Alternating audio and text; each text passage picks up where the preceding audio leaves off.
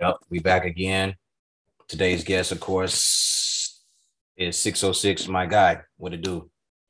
What's good, bro? Just chilling, man. Yes, sir. Yes, sir. Man, I tried. So well, one of the episodes that I'm gonna bring out, man, I tried to uh add some, I tried to go into the whole engineering field and put some music under it. You know, we, it's gonna probably come out horrible as fuck, but you know, it's just me trying. Software you're using? Um, Audacity. Yeah, that's dope. Okay, I, I wouldn't know. I just thought it was. It just looked like it was gonna be something decent, so I ran with it. Um, and we'll just see how it turns out. You know, I didn't know how. I was like, yo, this takes a lot of fucking work to sit there and do that. It really does. It really does. Anytime you're integrating two different mediums like that, you add a whole new layer of complexity to what it is you already know. So your your, your skill set is gonna get challenged. All the way, all the way. And I did at, at no point did I like what I was hearing. At no point, and I was just like, yo, for now until I, you know, become uh, a jack of all trades or, or, or master at it or decent enough, B level, A level. I'm I'm gonna just you know for now I just keep it as it is. You know, it's not nothing that I'm uh continue to do. I just wanted to try something different with one of my episodes. So we'll see what's up. Word. Okay. How was your week, man? And it was all right. It was one of those one of those weeks where um I was kind of flying solo on the job and shit because my partner had to go on first shift to take on some training and shit. And it kind of put me in a space where well I could take this time since I'm not interacting with another human being. I can like focus on some stuff that I want to study while I'm working. So I was like, I took that time of like listening to some podcasts, listening to some music, um, doing some writing in between, you know I'm saying, projects that I was working on. And you know I'm saying, just having these these uh these epitomes. you know what I mean? You know how like you sit and you just start coming to these self-realizations about some things. Oh, epiphany. Okay. So I came to a few uh a few of those in the process. And I was thinking to myself, this would be a good time to really be smoking while this is going on. I could if I could roll up right now, man. I could like translate this into something a little greater and more valuable. But these experiences was it was a good week for that. You know what I'm saying? So it kind of gave me some ideas about new directions I want to take things in creatively. So, so with him moving the first the, the, another shift, is that because there's advancement on on his part on that person's behalf? No, nah, it's one of those things where uh, the department is taking on a different workload, training all of us in different, uh, on, you know, what I'm saying, and they're breaking us up and training us pretty much in the same shit, but they're just spreading it out across weeks. So this person goes to first shift for one week. I'll be going to first shift to train maybe in another week and a half, two weeks, and do the same thing that they trained on. And kind of they want to kind of expand our our skill set because our previous skill set is becoming obsolete. Mm. You know okay. Saying? Kind of like integrating new skills and new new technologies into what we're doing. Yeah. And our previous stuff, we're handing that over to the operation side of things. You know what I'm saying? Because okay our role is more of a support role than anything. So, do you prefer to be first shift or graveyard? I, I, I prefer third shift over over second shift. I'll do a first shift. It's just my thing about first shift is the whole uh cutting my day short. So if I got any type of appointments, I either got to take the day off, take a half a day, or rush and get that shit done when I get off work. Whereas on third shift, if I got anything I need to do during the day, I can just get off work, get it done, come home, get some sleep. You know what I'm saying? That's the that's the major benefit of working third. Gotcha. I tried that uh for I think it was like a month, two weeks to a month or something like that uh, when I was working at another at doing a retail job years and years and years ago. And I was like, man, this ain't this ain't for the weak, man. Like you you really have to build up a mindset and ha- have the habit to do something like that. And even though I got used to it for a little bit, I was like, nah, I, I choose, I choose to be uh, in the morning because you know, like the same way you feel about it is the same way I feel about it. Anything I need to do, I just do it when I get home, or or I'll just wait for the weekend or something like that. Well, I, for me, what you don't do, I take the day off and just and just get it done and out the way. I, I didn't I didn't enjoy that at all, man. Yeah. This is one, like I said, it took a little getting used to. I've been doing the shit for fucking down there 16 to 18 years. It's third shift anyway. So it's like the time that if anytime I ever have to go to first shift, it's never like an inconvenience or anything like that. But with me working working third shift, I get off work. If I'm if I'm gonna come home and work on some music or something like that, I get my get all my sounds and shit because I've been thinking on it all night anyway. So I can get right to it as soon as I get in, get me a nap in, wake up maybe like four in the evening. You know what I'm saying? Do what I gotta do in the evening, still work on some more shit, take another nap, go to work. You know what I'm saying? My, I kind I kind of give myself an extra 16 hours of productivity if I need to for two days. Okay. Okay. I definitely see that happening. I definitely see it, see it, see it, how that would uh, pan out, but I just couldn't do it, man. I was like, yo, this, this crazy. I was, I would be loopy and shit, and and the worst part was when someone would like call me, or if I had company over and they would wake me up out my sleep, then I would just be up. I would just be up for for a while. Right. I think that's where I kind of like, I kind of band down the hatches a little bit and kind of like start creating some structure for myself. So my structure would be if I come when I come home from work, if I got anything I want to do creatively, I already have an allotted amount of time that I'm going to spend on that. Now, if it goes over that amount of time, it is what it is. But usually, I give myself like two to three hours of productivity on music or whatever I'm working on, and then I go ahead, shower up, I take my nap, sleep four or five hours, get up, start prepping some food, you know, start eating for the evening, do some working out, whatever I'm gonna do. Probably watch a little TV, watch, you know I'm saying, watch some podcasts, shit like that, take another nap. And that's another three, four hours nap. So I'm still get my eight hours sleep. I'm just spreading it out across the day. Yeah. Yeah. Average though, like if you think about it like this, we haven't really as a as a species or even as a society been getting this amount of sleep consecutively, consistently until like the 20th century anyway when the, with the invention of the light bulb, artificial light is the reason why we sleep the hours we sleep. You know what I'm saying? Prior to that, we were like taking naps all the time. A lot of people don't know that. you know what I'm nah. saying? We think that we just fucking worked eight, 16 hours a day, came home and just napped all night. No, man, that shit was split up, dude. It's like our our our body rhythms are different than it used to be because of artificial light. Yeah. Yeah, I think at, at certain parts of the world, they have times where you have to stop doing what you're doing or whatever it is. If you're working or something, it ain't just for prayer and things like that. So people just take a break and and, and, and step aside and refresh and get yep. themselves together. So definitely. Um, I was listening to no, I was going to listen to the podcast that you sent me, but I didn't have I didn't make I didn't make any time yet. So I'll probably try uh, Monday on my way to work and just let it play while, I, while I'm on the bus headed into the um headed into downtown. It was kind of relevant. I only sent it because it was relevant to the conversation we had. Okay. And I kind of thought it was like when I was listening to it, like, damn, me and O just had this conversation. And uh, they were kind of going in, like they were taking some real deep dives on a lot of that subject matter. So I figured you probably appreciate some of what they were talking about. Okay. Yeah, I'm, I'm gonna definitely check it out though. Um, I had a good conversation with uh with, with, with, with, Carl. We chopped it up for for a little bit. It's crazy that you know, like w- before we get on here, um, the conversation to be for because I sometimes I let people know that I'm about to log on. You know what I mean? And and and sometimes they're like, "Oh yeah, go ahead, let's do it. We can go ahead and chop it up before the before it starts." Man, right. you you you look up, man. Some of these conversations be three hours in total before before you uh, actually go live and do everything. And then I know I have episodes that are just recorded that are like four hours by itself, just the recorded part, and a total of three hours, two sometimes two to three hours off the uh off the air. You know what I mean? I know what you're saying.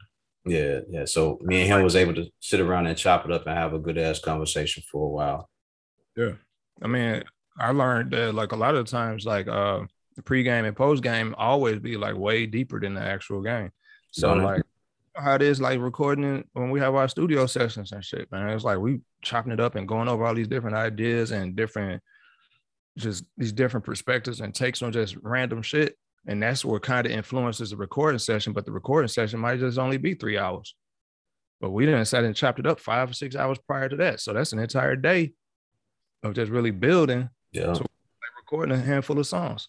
Absolutely. We'll sit around, drink, chill out, talk, talk about the day or what we what we've been listening to or what's been going on in the current events and everything like that. And split that up in, in between uh getting the music done and everything. Right. Who, It's just a, it's a process. go ahead, go ahead. I'm saying it's just part of the process. Yeah.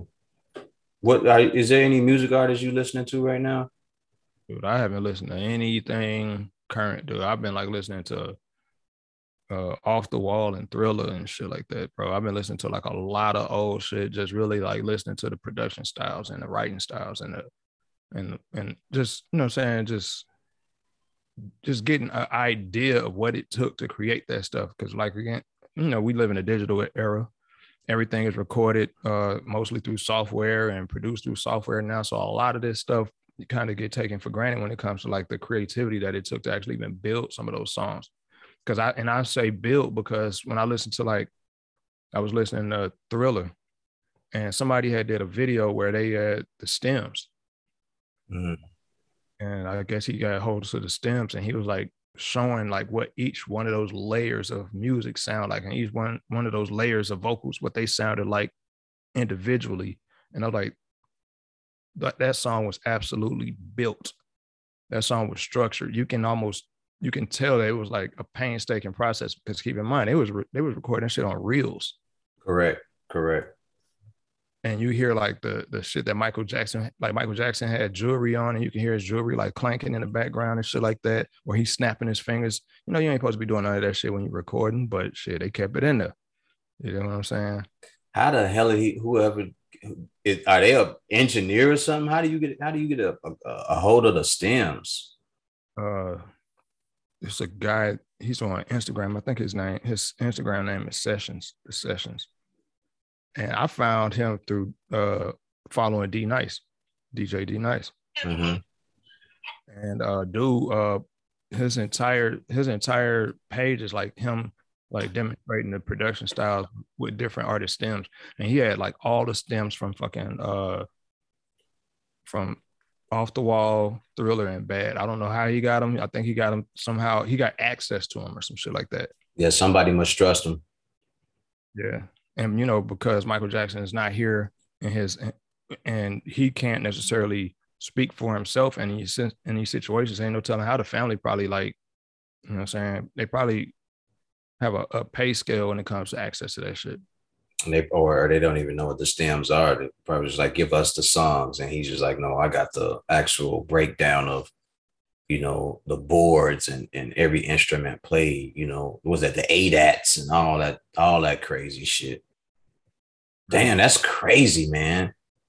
hey, dude had like uh he was like playing beat it and it was instruments going on in the background i didn't even know we're there dude i'm listening to this shit. It's like you hear it. It was like vocal uh sections that were happening that that were present that i didn't even know were there dude. I'm listening to that shit. I'm like the fuck? When he played it all together it all made sense. But like hearing that shit individually i was like dude i need to step my shit up. And, the, and then you know, like they don't do studios like they used to. Uh, uh, certain studios used to have like the nine speakers all over the room where you can hear the different instruments and everything playing like that. Man, like you don't even get music recorded like that no more. I don't think because I I haven't been to a studio lately, but yeah, listening to music when people are live recording and they're doing like instrumentation and everything is something totally different than just being around rappers and, and someone like synthesizing a, a track and putting it together that way. I mean, I, w- I wish I could have been there for uh, certain sessions like that. Yeah it's a big deal man and that's Absolutely. that's really why I've been listening to a lot of that old shit, man. It's like seeing what he was doing, and I, it just made me dig back deeper. I was listening to a lot of uh, old Earth, Wind, and Fire sessions. You know what I'm saying? Listening to some old Frankie Beverly and Maze. You know, just listening to like just the way they used to produce. You know, songs were like eight, nine minutes long. You know what I'm saying? Yeah, yeah, It was all musical. It wasn't like just filler. It was like jam sessions. Yeah. Parliament, all those guys. Um, another guy. Well, the reason why I asked you is because I wanted to know if you uh, listened to a guy named Idris Muhammad. I heard the name before, but never listened to yeah. it. Yeah. So what I do uh with my uh I got Apple Music, you know, and I just let it play. But when I do it, you hit create a station for that artist, and it'll just play all this like dope ass music that you know is within his genre or anything related around that that era or whatever. And it it pumps out some really good music, really dope ass music. Is it though? Like is it uh like jazz? Is it hip hop? Jazz and funk. Dope. Yeah, You- jazz and funk. I'm gonna put that in my search now. Absolutely. I think you should, man. It's, it's just like some really, really good ass music. Um, and if I don't do that, then uh I listen to what's this uh guy's name? Does the soundtracks? Hans Zimmer. I listen to him. Yeah, Hans Zimmer. I got a ton of his stuff in my in my archive. Yeah, I turn that I turn that shit on him or uh the young brother that uh Ludwig uh Göransson that did uh Mandalorian. I, I, I let that play when I create the station or whatever and shit jams out.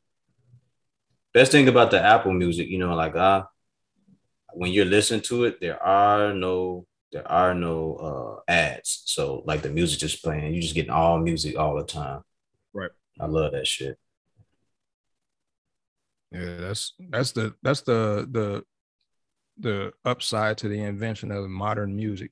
Mhm. The downside of it is is the technical quality of it isn't as good as it probably used to be. But the access to so much music, it, it kind of like makes you not even consider what you're losing in fidelity, you know, fidelity and shit. You're just like, damn, man, I got so much. I, got, I can reach out and listen to anything. Yeah, you like ownership of it because you know back in the day we had cassettes and CDs and blah blah blah. But I don't know, man. It's like the invention of of streaming, because streaming. uh, Let's be real. Streaming was just was created to counteract piracy. You know what I'm saying? Because you know, prior to fucking iTunes and, and Spotify, people were people were out here fucking streaming everything and, and ripping everything and sharing everything. Yeah. I got, Yeah. a bunch, I got a bunch of files that I got that were ripped. you know what I'm saying? So it's and also you think about it like this: it, you say so much hard hard drive space strictly streaming. Because if you- Absolutely, because you ain't downloading it and trying to keep all this shit. Facts. Keep the cons- the computer space uh pretty uh pretty open and available. It's a it's a it's, it's a I guess it's a it's a plus and a minus to both sides of it. It is. It is.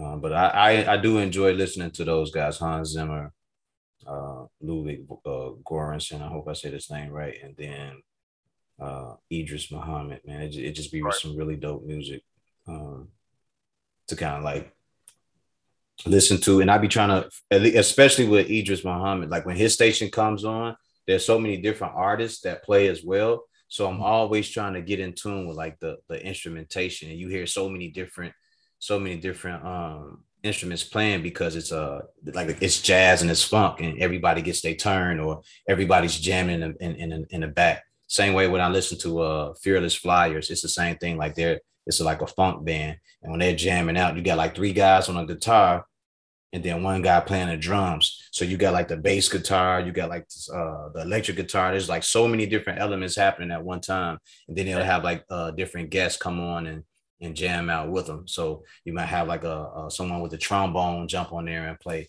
I, I I just love that type of instrumentation, man. It, it, I am not I am not far removed from that. That's that's one of the most beautiful things about music is the actual the actual playing of music. I think that, and it's kind of crazy because it's all about perception. Like our generation was fortunate enough where that was still like, it was still prevalent for the longest time for us. So like anybody coming up now in this era, all they care about is 808s and shit. You know what I'm saying? Like the newer kids, anybody born after 2000, they mostly only care about 808s and synths and who flipped the sample. You know what I'm saying? They're not even they're not even aware of like the history prior to that if nobody's around them to actually give them that history. It's it's like it's crazy, bro. Like I I use my my daughter as an example. Diana knows music because she grew up in a musical household, right? But her generation could give a fuck less what what they did to produce it, what what instrumentation was used, as long as that shit knock. All they care about is do it rock. Because everything Absolutely. everything is a vibe for them. That's Yeah. their a vibe. Is it a vibe? And I'm like, uh, well, maybe it is. Yeah, what I mean? and, and then to, to me, it's just like, is it a vibe? Like, nigga, do you hear the guy playing the guitar? Like, Like, dude, listen to that shit break down. Look at what's listen to what's happening in the background of that. Like, or you listen, they listen to a song. Like, let's say I use uh gotta be starting something. I'll listen to that song. And then it never even fucking occurred to me that there was only two vocalists on that song. And the majority of those vocals was one person. That's crazy to me because when you listen to that song, it sounds like he had hired background singers and shit like that. You know what I'm saying? And, on, and the second vocalist was his little sister. mm, mm, Yeah. okay. so Michael did all the vocals with the exception of the female vocal that was there, and you don't even know it's there. I could, I, well, for me, growing up in, in a music home too, and, and, and the choirs and everything, like I could totally understand that. And I think we all have heard sessions of me singing songs. And It's, it's just me. yeah, you're doing all those layers, and see, that's that's where that's where we come from, though. So like we had this understanding of how music is constructed. However, there some things are just magical. Fucking, uh, it's like the magician using sleight of hand. You know what I'm saying? Like Quincy Jones was that person. He was he was constructing with the bare minimum. Uh, he knew that he had a budget. He was working with the biggest artists of the time, and he was going to do something that hadn't been done before. He did some dope shit, man. He created a musical opera because that's what Thriller is a fucking opera, dude. If you listen to that album, that album is a fucking opera. There are themes on that album that don't exist in R&B or pop. Ever. Thriller, dude. Thriller. Think about what that song is about. Who the fuck? Like nobody, nobody prior to and nobody after him has done a song with that type of theme. you know what I'm saying? Or the song he did with Paul McCartney, "The Girl Is Mine." The way that song, that song, I can tell that that song was like a, a light bulb over the head of future producers because there's a part on that song with him and uh, Paul were like talking back and forth and shit Yeah. about. And you you think about it, that's where you get like uh Mr. Telephone Man and shit like that. Uh, you get Monica and Brandy, the boy is mine. You know what I'm saying? It was shit that was happening on that song. And not to say that he he he pioneered it, but whatever happened prior to that, you don't think about what that was. You think about this song. You think about Billie Jean. Billie Jean is another operatic song. That song is an opera, dude. Most of that It- album, that's crazy, isn't it? That that's album, crazy. the al- album is dedicated to the idea that Billie Jean tried to set him up with a baby. Most of that album is dedicated to that. And, and songs reaching a crescendo, getting to this epic climactic point, and then like that's crazy. It's insane, bro. I'm That's just listening to, and I'm just trying to enjoy the music. Like, dude, I'm so blown away by because you come to this new realization as an adult because I'm hearing it with mature ears. Not to say I hadn't listened to the album in years, but because I'm listening to it in the in the context that I'm listening to it in, I'm not just listening to it for the entertainment value now. I'm I'm listening to it fucking deconstructing the whole fucking album in my head. I'm Yeah. like, this shit is genius. Yeah, you're not listening to it as a fan or as a person who's having memories and emotions attached to it. You're listening to it as a person that's uh musically inclined and Yes. and, and you're dealing with it differently. Yeah. I do that all the time though, bro. I do that all the time. And that look, modern rap no more. it's the same. I think it's the same for me because I I rarely. So when I do when I do listen to rap, it's probably something I grew up on, right? It's probably not anything uh, uh from the latest genre. Like recently, last week I was listening to uh maybe the last two weeks I was listening to Bone Thugs-n-Harmony, like all their uh uh from when they first came out up until when they did the Art of War. I was listening to all that for like like a week or two. But then anything other than that is like Idris Muhammad and the guys that I, I mentioned previously, or anything else with some actual live instrumentation because I love that because I'm trying to you just things that I'm picking up on like wow I didn't hear that uh, before when I was listening to it you know what I mean and, and I'm, I'm I'm just big on instrumentation Same here. Same here, bro. I'm like I'm like listening to things now from a from the context of uh just the the the most rudimentary sound that's happening in the background. Like if I hear like a clicker, if I hear rings, if I, I'm listening to the rhythm of it, I'm listening to I'm like, damn, that motherfucker used a, a a scrape box and you hear that that Yeah, yeah. yeah, and he's like using the way they're using it. It's like that. It ain't like they're just filling in space. It actually has like has a, a musical purpose. And you, you know, you grow up listening to music, or you grow up taking music classes, and you hear it and you have an appreciation for it. But it's different when you like when you just go back and just do yourself the the the, the fucking service of just deconstructing it for the sake of doing so. Yeah. Yeah. Like I do that a lot when I'm just riding the whip. You know, I just put on a playlist or something like that of just some oldies. hmm And uh what's the name of the song? Uh uh I want to thank you, Heavenly Father. Okay. song- I listen to that song and I'm hearing stuff that I never heard outside of the environment that I'm used to hearing that song. in. I'm used to hearing that song in like cookouts and stuff like that. I'm used to hearing that song in little, you know what I'm saying, kickback parties Yeah. but like just hearing it in a whip and like listening to the production on it and the vocal ranges that she's using singing it, I'm like, damn, this song is this song has some complexity to it. You know what I'm saying? It's like it's just different because like a, like I'm saying, I'm listening to it from a a, a musician's pers- perspective.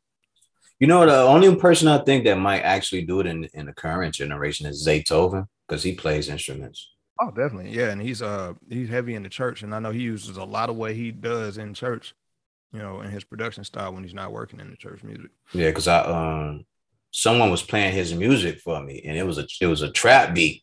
And in the end, a breakdown was going. I'm like, what the what is this? And he was like, that's Zaytoven. I was like, he do that all the time. He's like, all the time. Like that's you know, he put he put all these different elements into his I was like, okay, I fuck with him, man.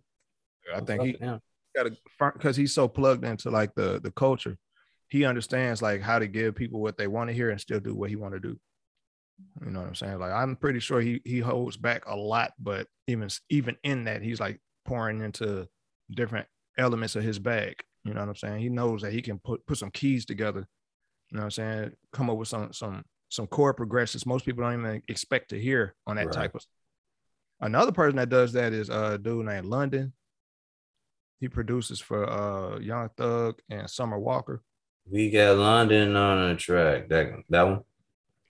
If you think about that song he did, uh, if it ain't about the money, with uh T.I. and Young Thug, or you listen to what's another song he did for Thug, man. Uh, I can't even think of because I don't really listen to Thug that heavy. But I do know that like the there's just the chord progressions he he used on uh if it ain't about the money, the way those keys roll off. Like if you listen to it outside, if you take all the words off that song and just listen to the musicality of it, sound old school as hell. Yeah.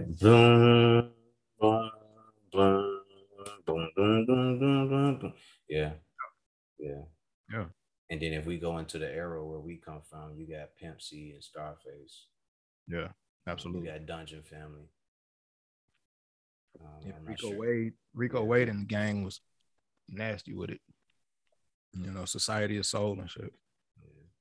Yeah. Yeah. dope ass- I love, I love, I love musicianship, man. When people can re- really get down on the instruments and play, play at a level that you're not expecting, and, and that's why I was, t- I was having a conversation with someone of, of, about it. It was like, uh, hip hop isn't music, and I was like, you have, you, you have very little understanding of what you're listening to, then, because even Kanye, when he's sampling, you might have uh, a saxophonist or something in the background playing. You might have a bass guitar in the background playing. Mannie Fresh uses use li- uh, live instrumentation at times.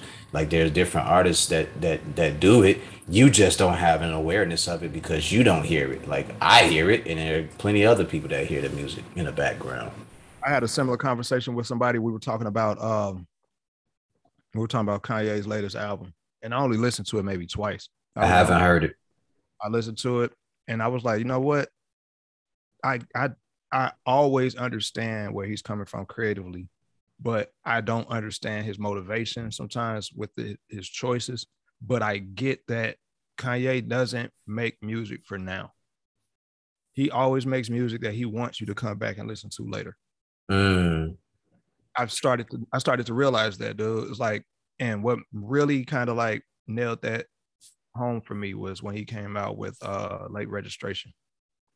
okay. Late registration is a long fucking album. Yeah. It's a follow-up to college dropout, right? But it does so many new things that weren't present for him. And when I think back on his uh when I think back on his uh rollout for that, he was ta- he was working with uh he was working with a lot of rock producers and, and, and engineers and trying to get that sound to be a particular way. And when I started listening to it, uh when I listened to it again, like recently, maybe like six months ago, it's, it dawned on me like he made this album so you can go back and reflect on what you felt back then when the album dropped. And it'll make you kind of, and you start thinking about each one of his albums in that context, whether you like the album or not, those albums kind of resonate with a certain group of people.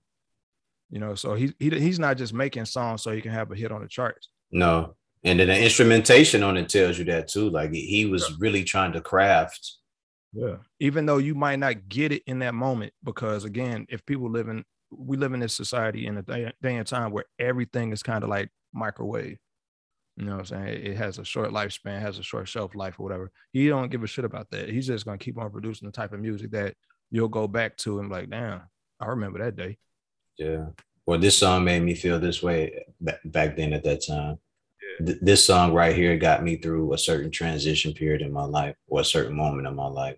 Where I remember when I was uh like I remember the fact that when that album when late registration dropped, I remember like what the weather was like when I heard that album. You know what I'm saying? I remember I had you know I remember what my studio setup was looking like.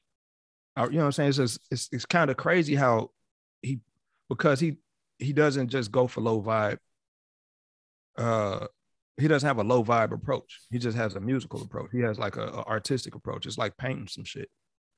You know, like a lot of people do graffiti where it's like just a tag. Yeah. Murals. They do murals and pieces. Yeah. Albums are pieces. Yeah, absolutely. Yeah. Absolutely. It, but it, it's it's all it seems to have always been been that way in in in a good percentage of the music that he puts out. Though I don't I, I, I didn't listen to the last couple of joints that he released, but up until what was it, late registration, mm-hmm. uh, when he did Diamonds Are Forever, like when I was listening, I was like, dude, he ain't dude, the dude is on some other shit, man. Like he he ain't just making like he he making pieces, he making moments in time. Yeah, think and that's the, and that's the thing I'm saying. Like when when 808s came out, people were like, man, he using auto tune. No, he ain't just using auto tune though. You know what I'm saying? Like he's used auto tune was a thing of the moment, so he used it as a medium. So it wasn't the focal point of the album. Whereas like Wayne was using auto tune, it became the focal point of his style. Do you know what I'm saying? Yeah, but with with Ye, I I feel that, and I think well, Ye, he was trying to take it to another level. Like if y'all gonna do it, do something dope with it. You know, like don't just exactly, exactly. Same thing with sampling. He's like, yeah, I did all that sampling. I, I sampled a bunch of old school shit. I sped up the sample. Y'all wanted me to do. Y'all still want me to do that again, but I've done that already. I can flip samples all day, but I'm an artist. Let me continue to find new new mediums to right. use for my art. And then he got to the point where he started using his own voice as an instrument on certain songs. Yep. Yeah.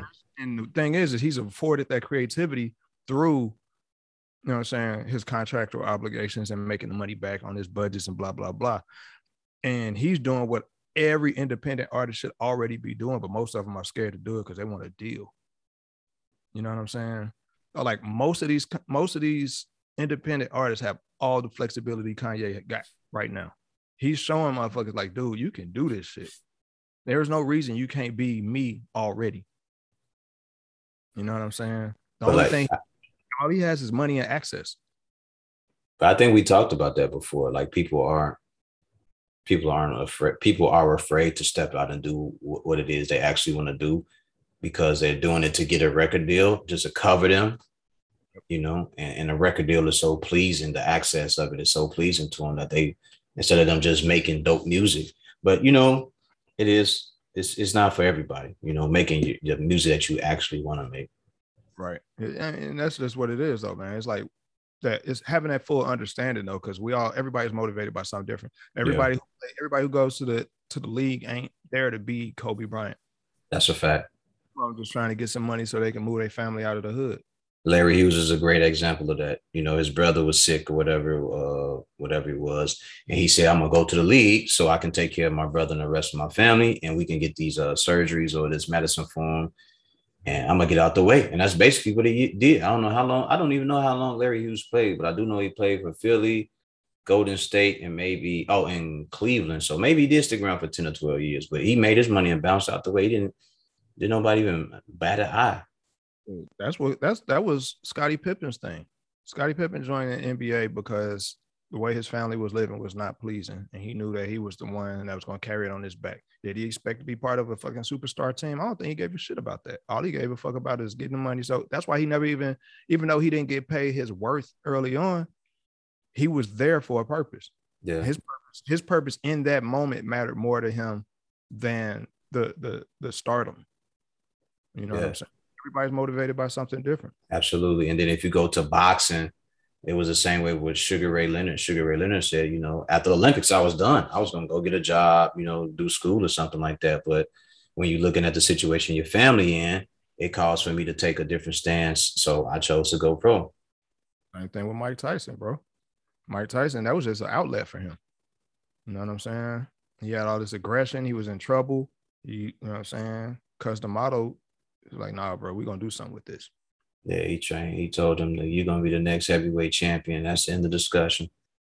You know I mean, so it's like, like again, it's just having that having that that clarity and, and knowing how reality works, bro. It's just knowing that everybody's reality is not the same. We all we all view things from different perspectives. We all exist in the same time bubble, but we're not viewing this. We there, it's impossible to view the same thing the same way.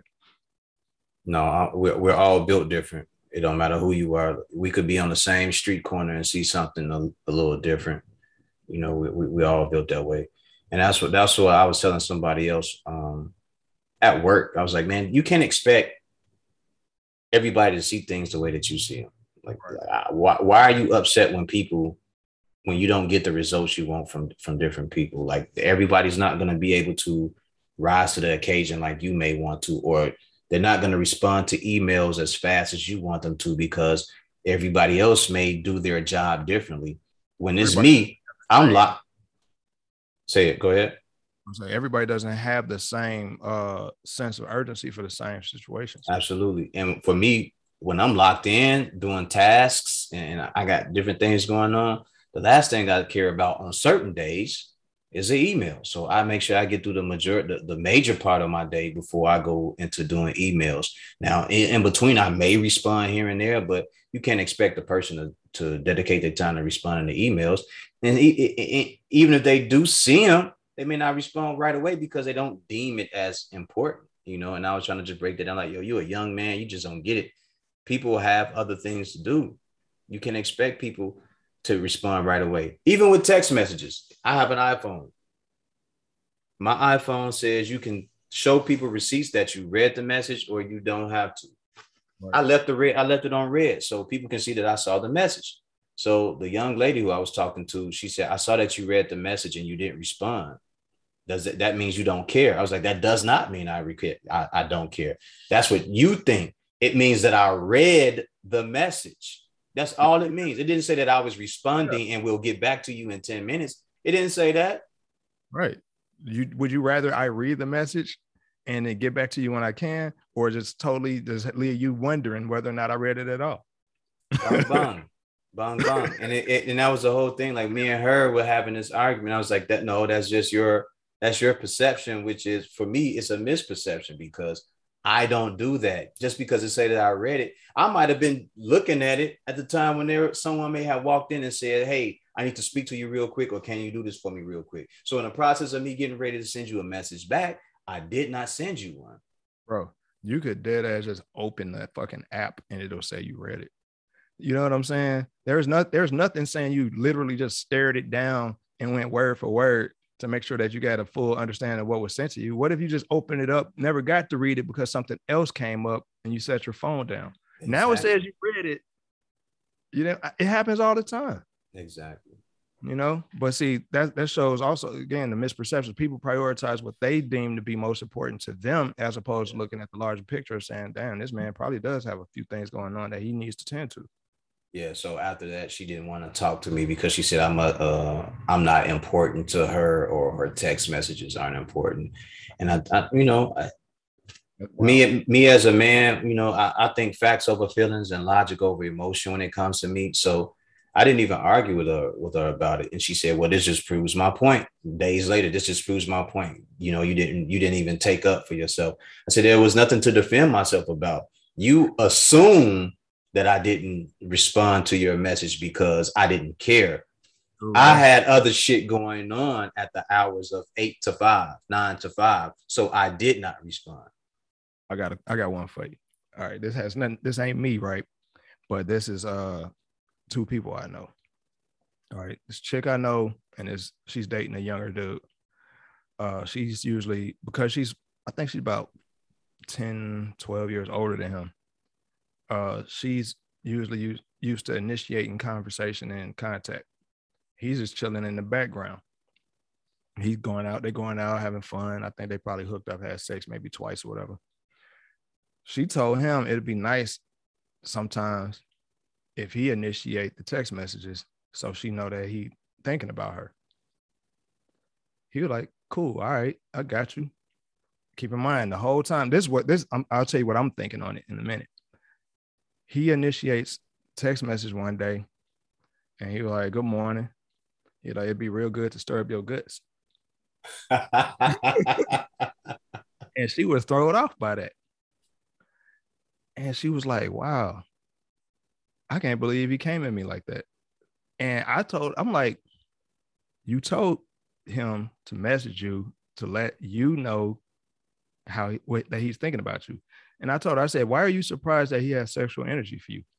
I said, you you're giving this man all your non-sexual time.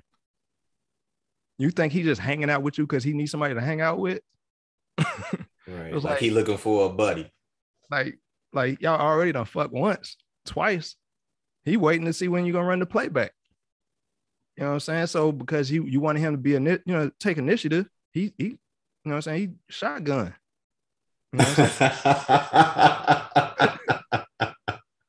Yeah, that's a misperception. Like the idea that guys like I got a few female friends. I have no sexual interest in or whatever, but I don't hang out with them like I hang out with the, the fellas. You did what I'm saying? When we hang out or whatever, it's usually in the con- it's in, in the context of being with the other friends that I have. I'm not gonna give her the idea that we're gonna have some alone time. I don't ever want no none of my female friends to think I need alone time with them if there's no intent to be in a sexual situation with them because I know me. I'm a man. Right. And, and I'm not saying that a woman's time should be only exchangeable for sexual energy, but most guys who end up in friend zones, more times than none, they hang out there because they trying to fuck. Yeah, uh, that's also a misperception uh, for anybody that's listening that men can't have female friends. I have quite a few. Right. I have quite a few. I have probably a good handful, maybe four or maybe even five, um, that are actual friends. It comes down to value, bro. Yeah. Because I like, I got male friends that I don't kick it with very often because the time value doesn't match. You know what I'm saying?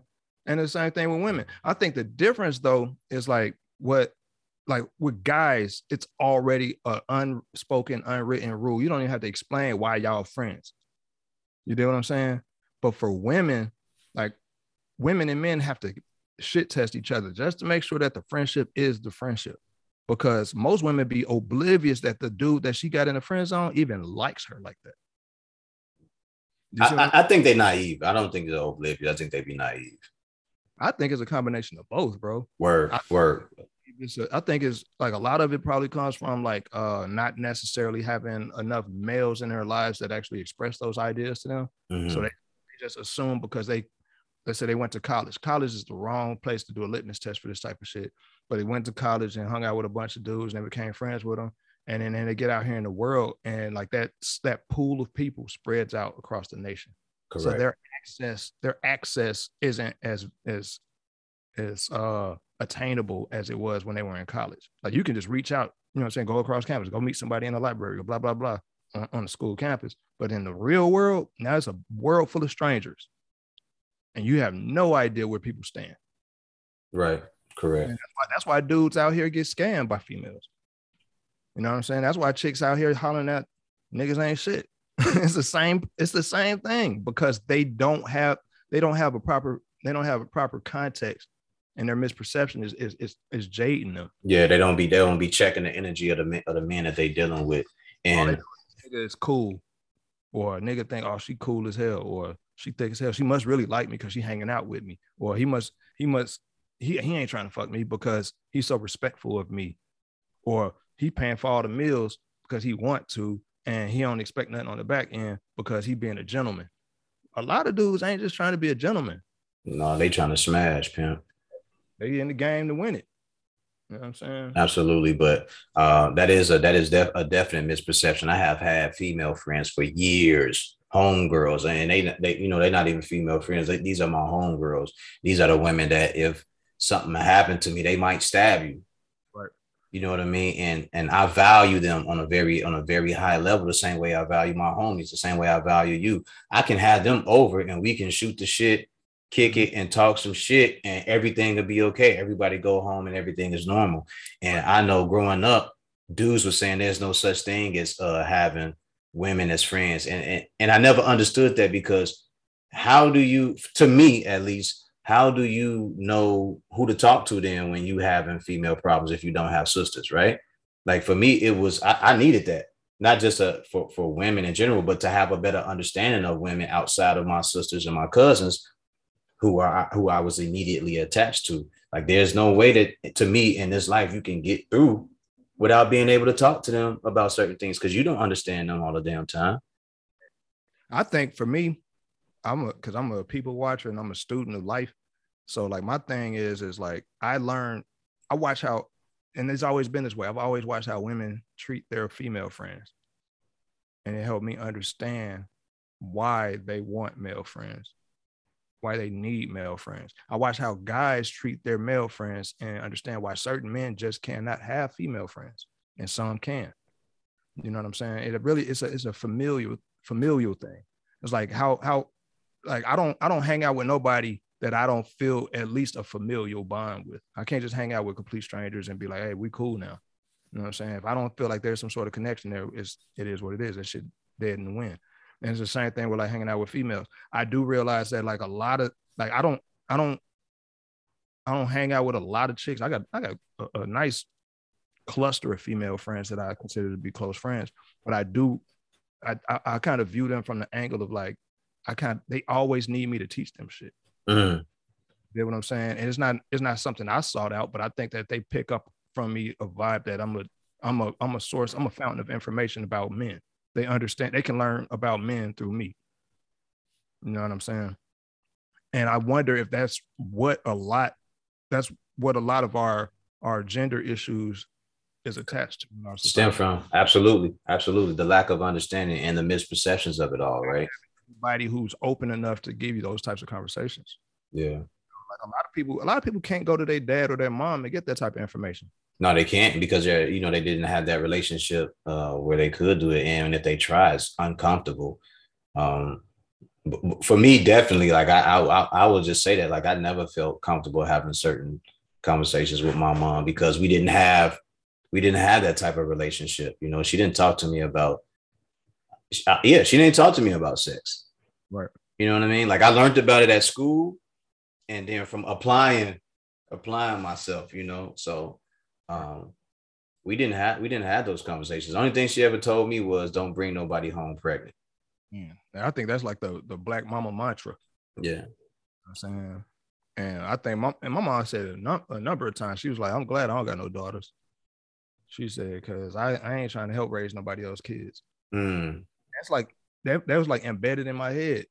You know what I'm saying? So it was like even though she was uh she was supportive and stuff like that of me and my brother, but I could tell that she was she green she put the green light up for damn anything else we wanted to do. Yeah, because yeah. she knew we wasn't bringing babies home. Yeah, but I think one day my mom just said it to me one day. She was like, "Boy, I am not done." She's like, "I know my son is handsome. I know, I know, I know you're handsome. I know you know how to talk to people." She's like, "I ain't no fool.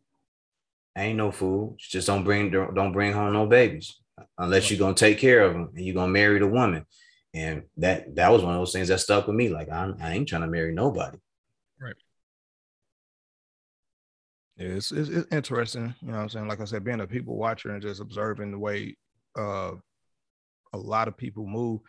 And it's kind of crazy, man. You would think that because, you know what I'm saying, the world is split, man, and woman. Know what I'm saying? Like in terms of like what who's who's reproducing. You you would think that we both sides will understand each other a little bit better, but dude, it's crazy who don't know shit about the other side. Absolutely.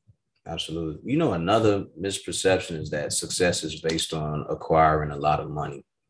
Yeah, that's bullshit. That's success, bullshit. Just by definition of what of what the word success even means, it has nothing to do with money anyway. You know what I'm saying? It's completion of a goal. Correct. So like if if money happens to be the goal, then that's what it is. And even then, have you truly succeeded? You know what I'm saying? Like you can win one basketball game, you succeeded at winning a game. Does that make you a successful base, basketball player? You know what I'm saying? Repetition. You gotta you gotta build yourself up. You gotta keep on. You gotta keep aiming for new heights. And success. I don't even believe that true success is even attainable unless it's you is your own personal definition. Yeah. You you're always going to have opportunity to learn and do more. Yeah, I, I just think it's based on the setting goals. What goals do you have in mind? That that is success. But for for someone to say that, oh, you're successful because you have a good job and you make um, over ninety thousand dollars or something like that. How do you know? How do you know that's successful to me? Who told you that I said that that was successful? You know, I, I never said that. And how you and how for and again that's perception though. Their that's their perception of what success is because for them that will make them feel successful. You know what I'm saying? That's how they measure success. You think about like uh, back in the day, the the the speech was go get a good job, get get married, start a family, blah blah blah. That was the measure of success for uh, for a group of people who didn't necessarily have any true measure of success outside of that. We live in a in a time and day of opportunities where like success is people that are successful YouTubers.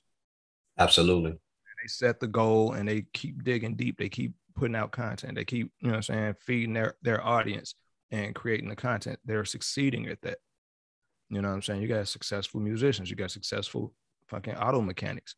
But it's only success based on the in my perception of it, it's the is how they measure their own personal success. That's all it, that's all it should be. Because you can't tell me um, I think six should be successful based on him having eight platinum plaques or or 10 gold records or something like that. I can't I can't define that for you. And I can't even quantify that for you because that's not I'm not the person that's giving you the gold. Like that's your skill set. That's something that you chose to do. So I can't tell you what you what you should be able to do and acquire at the same time. Maybe maybe you don't want a platinum or a gold plaque. I can't, but I can't define your success for you. And and what success what success is like we said is is obtaining a goal reaching a goal being able to finish. You know for, for a basketball player like you said winning a game well now that he's won the game what does he do next? Does he learn how to work on his jump shot? Does he learn how to come off the pick and roll better? What are the things that make him better to set him up for success the next time you know right. for for us what is it that we want to do mu- musically is it putting out two projects at the end of the year is it putting out four projects all of next year? What are the things that will set us up for success and uh, obtain to be to obtain goals, to be able to achieve goals? It, it, it's never based on an outsider's perspective or, or what they think I should be doing. Real deal. That's what I feel. I'm 100 percent with you. Yeah. I feel like uh, because to me, success is an ambiguous term. Mm-hmm. It can be it can be quantified in so many different ways that it's unquantifiable. You know what I'm saying? You can measure it in so many different ways that the measurements don't don't ever add up. They're never congruent to each other. Yeah. You know so success is really like just a personal, it's your personal stake in it. You know what I'm saying? Where you yeah. aim, what, what is your projection? How do you how do you view what you're doing as being a, a, a vehicle for your success or towards your success? Another misunderstanding or misperception is that, or at least as far as I know, lions are the king of the jungle, and they actually don't live in a jungle.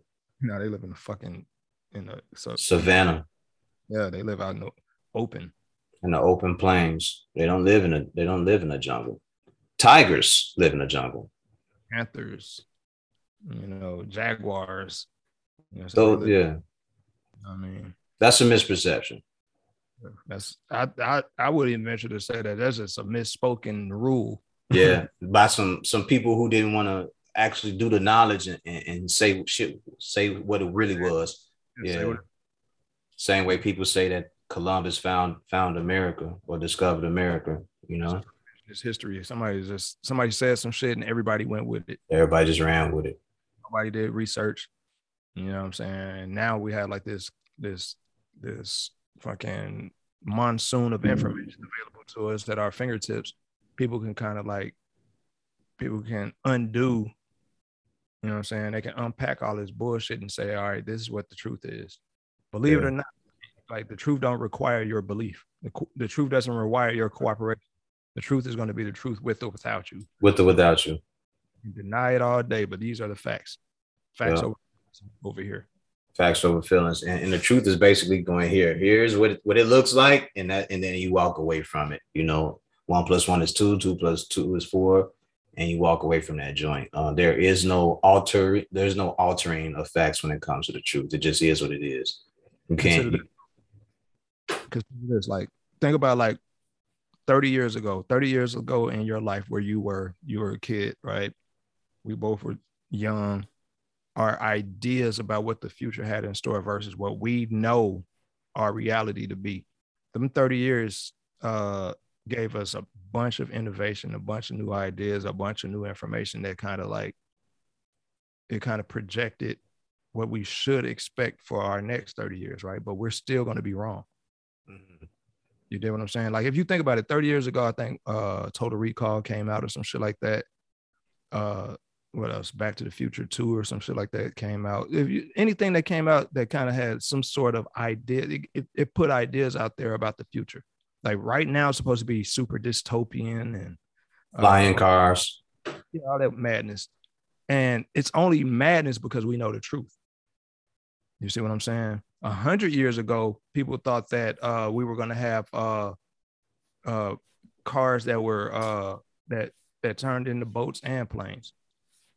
You know what I'm saying? They thought that we were going to have uh, a rail system that, that was cross continental. You see what I'm saying? Didn't happen. Happen.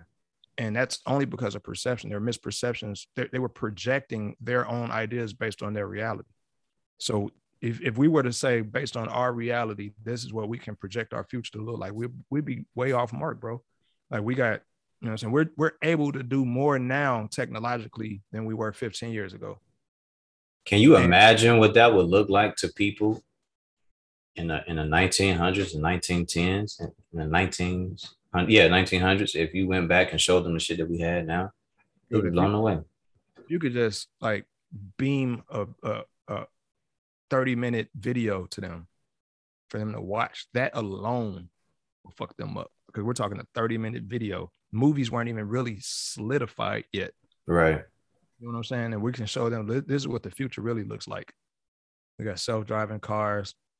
Uh we're able to fucking webcast. What the fuck is a webcast? This is a webcast. You see right. this see this thing in my hand? This is my telephone this is my phone. This is what you're gonna end up. We're gonna end up using besides that shit you got right now.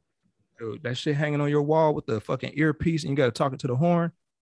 That's gonna be out of there, bro. You that's gonna be in a museum. Yeah, and uh, see, that's the thing. Like we, our our perceptions, our misperceptions are really just based on our attachment to our reality, and the attachment to our reality is the only thing that keeps us sane. You know what I'm saying?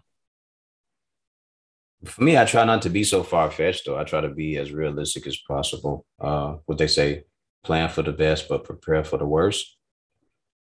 That's pretty much what I kind of like. Yeah, just having a full grasp on what can what's possible and what isn't possible. And possibility yeah. is all just random. It's all it's an algorithm. Possibility is based on the algorithm. You know what I'm saying? So like whether or not you accept certain things, it doesn't matter whether you accept the reality. It doesn't matter if you accept the fucking the notion that something might go wrong. Yeah. Just know that there's a possibility that shit can go wrong. It's a shit lot can go wrong. And then when it does go wrong, you can't be upset about it. You have to understand that shit does go wrong. It was it was that time. Yeah. Yeah. And and that's the thing that may make you better along the way to your to your quest for success or your your goal. It's just really just having that grasp on it. But I think that's that comes with maturity though. You know, you're just having having a, a firm grasp and, and a, a, certain level of maturity to actually accept certain things and because acceptance comes with maturity. That's why young kids don't get used to change very well because they still haven't matured into the mindset that certain things just are outside of our own personal control. Mm. You know what I'm saying? Where do you think this whole thing came from with hip hop? Do you just think it was a hip hop community that did it, where they said that if you're over 40, you shouldn't rap? Where did that come from? Because you, I know hip hop is something totally different, but you have musicians, rock and roll bands, jazz musicians that continue to play until they're 60, 70 years old, till they can't do it no more, right? Where, where did that come from?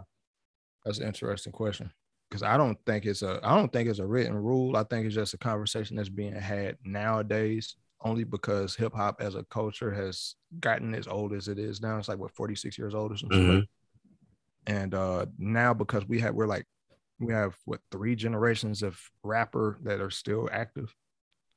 So I think it's just a perception thing. I think that until until otherwise it's just talk. I don't buy into it. I don't subscribe to that. I mean, you got Black Thought still killing everything moving. You know what I'm saying? Royce still killing everything moving. Crooked I still killing everything moving. And that's just on that side of the spectrum. That's just on the lyrical side of the spectrum. You got yeah. Kanye still killing everything moving. And this, we're talking record sales. He's still like the most valuable artist on his label. Did that come from the industry? Was that like something something the industry started? Do you, you, you... So, I believe so. I think it's easier for them to manipulate and mold and shape younger artists. And hip hop being the biggest art form there is, you know, worldwide, it kind of like it, it's contingent on them to kind of like maintain that that malleability of the artists that they take on. So to put that out there and say, well, if you're an old artist, it's pretty much saying we can't we can't do nothing with you because once you hit this age, so we're gonna put a cap on it. It's just putting it's it's playing subliminal messages in the head of the artist you know, make you feel inadequate and shit, make you feel yeah. like you can't do it because look at your age, as opposed to saying, uh, it's still an art, it's still a culture, it's still with or without a, a machine behind it. Like there's nothing stopping me from being a productive artist other than my own motives.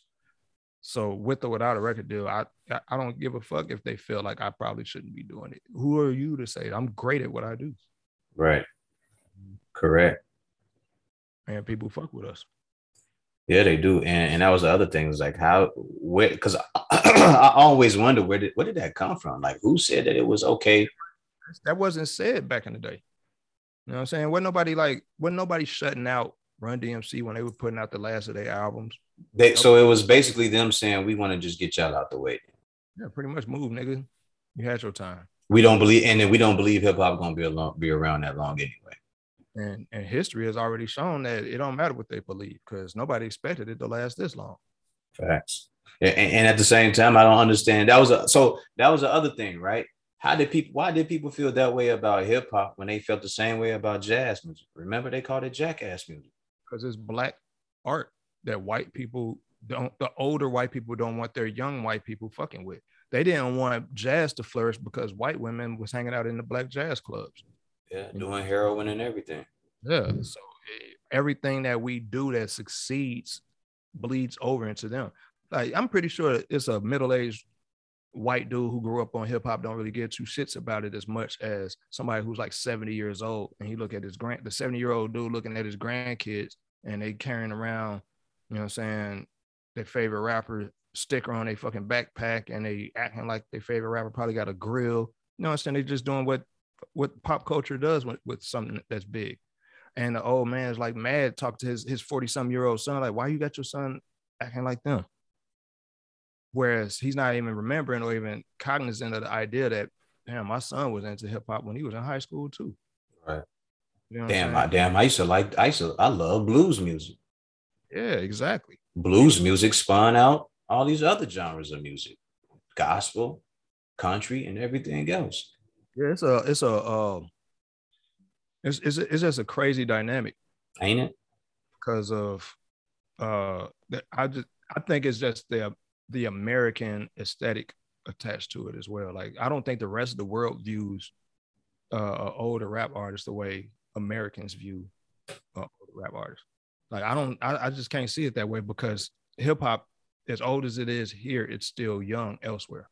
Absolutely. Absolutely. And, and like you said before, it, it's just that machine pushing out that bullshit, you know. So we don't have to deal with you and, and make a place for you. We'll just push you out the door. And also they know that with with age comes wisdom. Absolutely. And, you know what I'm saying? Like Chuck D, Public Enemy just put out an album with last year or the year before. Like nobody want nobody wanted that. Nobody in the industry wanted that. You know what I'm saying? But guess what? He's doing it on his terms. He's creating music on his terms. He's still an artist. He still got something to say. When Absolutely. when Slick Rick put out his last album, I remember like the like the the the the feedback. You know what I'm saying? People were like, oh, the, the legend, blah, blah, blah. They was trying to sell the legend versus just letting him do him. So they want to keep on like they, they want to pepper on the idea that he's old. Don't get too hooked on him. Don't get too attached to him. But he's the legend. You know what I'm saying? When when little brother decide to put out another album, they're gonna treat him the same way. You know what I'm saying? When if Mos Def and Talib Kweli decide to do another fucking Black Star album, they're gonna treat it like it's some nostalgia legacy act shit instead of saying these niggas still dope. And, and that's the other part for me. Like in the process for the people that are listening, support your favorite artist, whoever it is you like, just like them. Don't don't like them when a, when when the industry supports them. Support them because you want to support them. If you really dig them like that, be be be true to it. Stand up, stand on that. Support your artists. Go see them or whatever it is because you like them. Don't let the industry tell y'all who y'all like and who y'all don't like. Right. They don't. They don't set no. They don't set no trend. We set the trend. Exactly. And that's was that's the part that most people are missing out on. They don't understand the power of their decision making and their voice.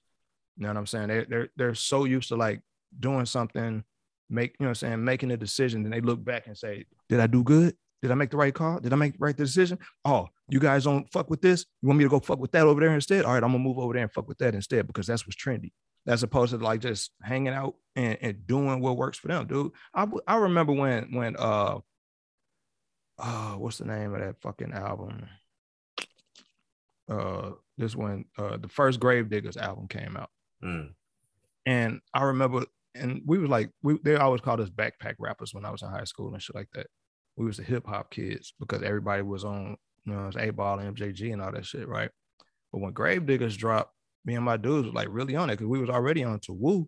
We was already on to, you know what I'm saying? What they can, I mean, all this is still street shit though. You think think about it, it was still street shit. It was just a, a different layer of the street shit. It wasn't rudimentary street shit. And not that's not against the 8Ball MJG or the Geto Boys and all that shit. Cause I I was fucking with all of it.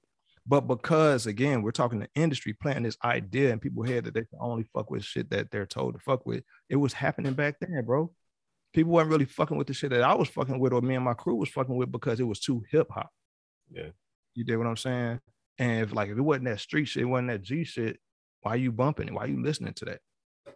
You know what I'm saying? Here we are fucking 20, 30 years later, now people feel comfortable. Now they, you know, I'm saying that everybody, we're all in the same age bracket. We don't have the pressures of our peer groups making us feel inadequate for not listening to the same shit they was listening to. Nigga, I was right. bumping Bone Thugs when they came out when I was listening to fucking Naughty by Nature. Absolutely. You know Tribe Called Quest.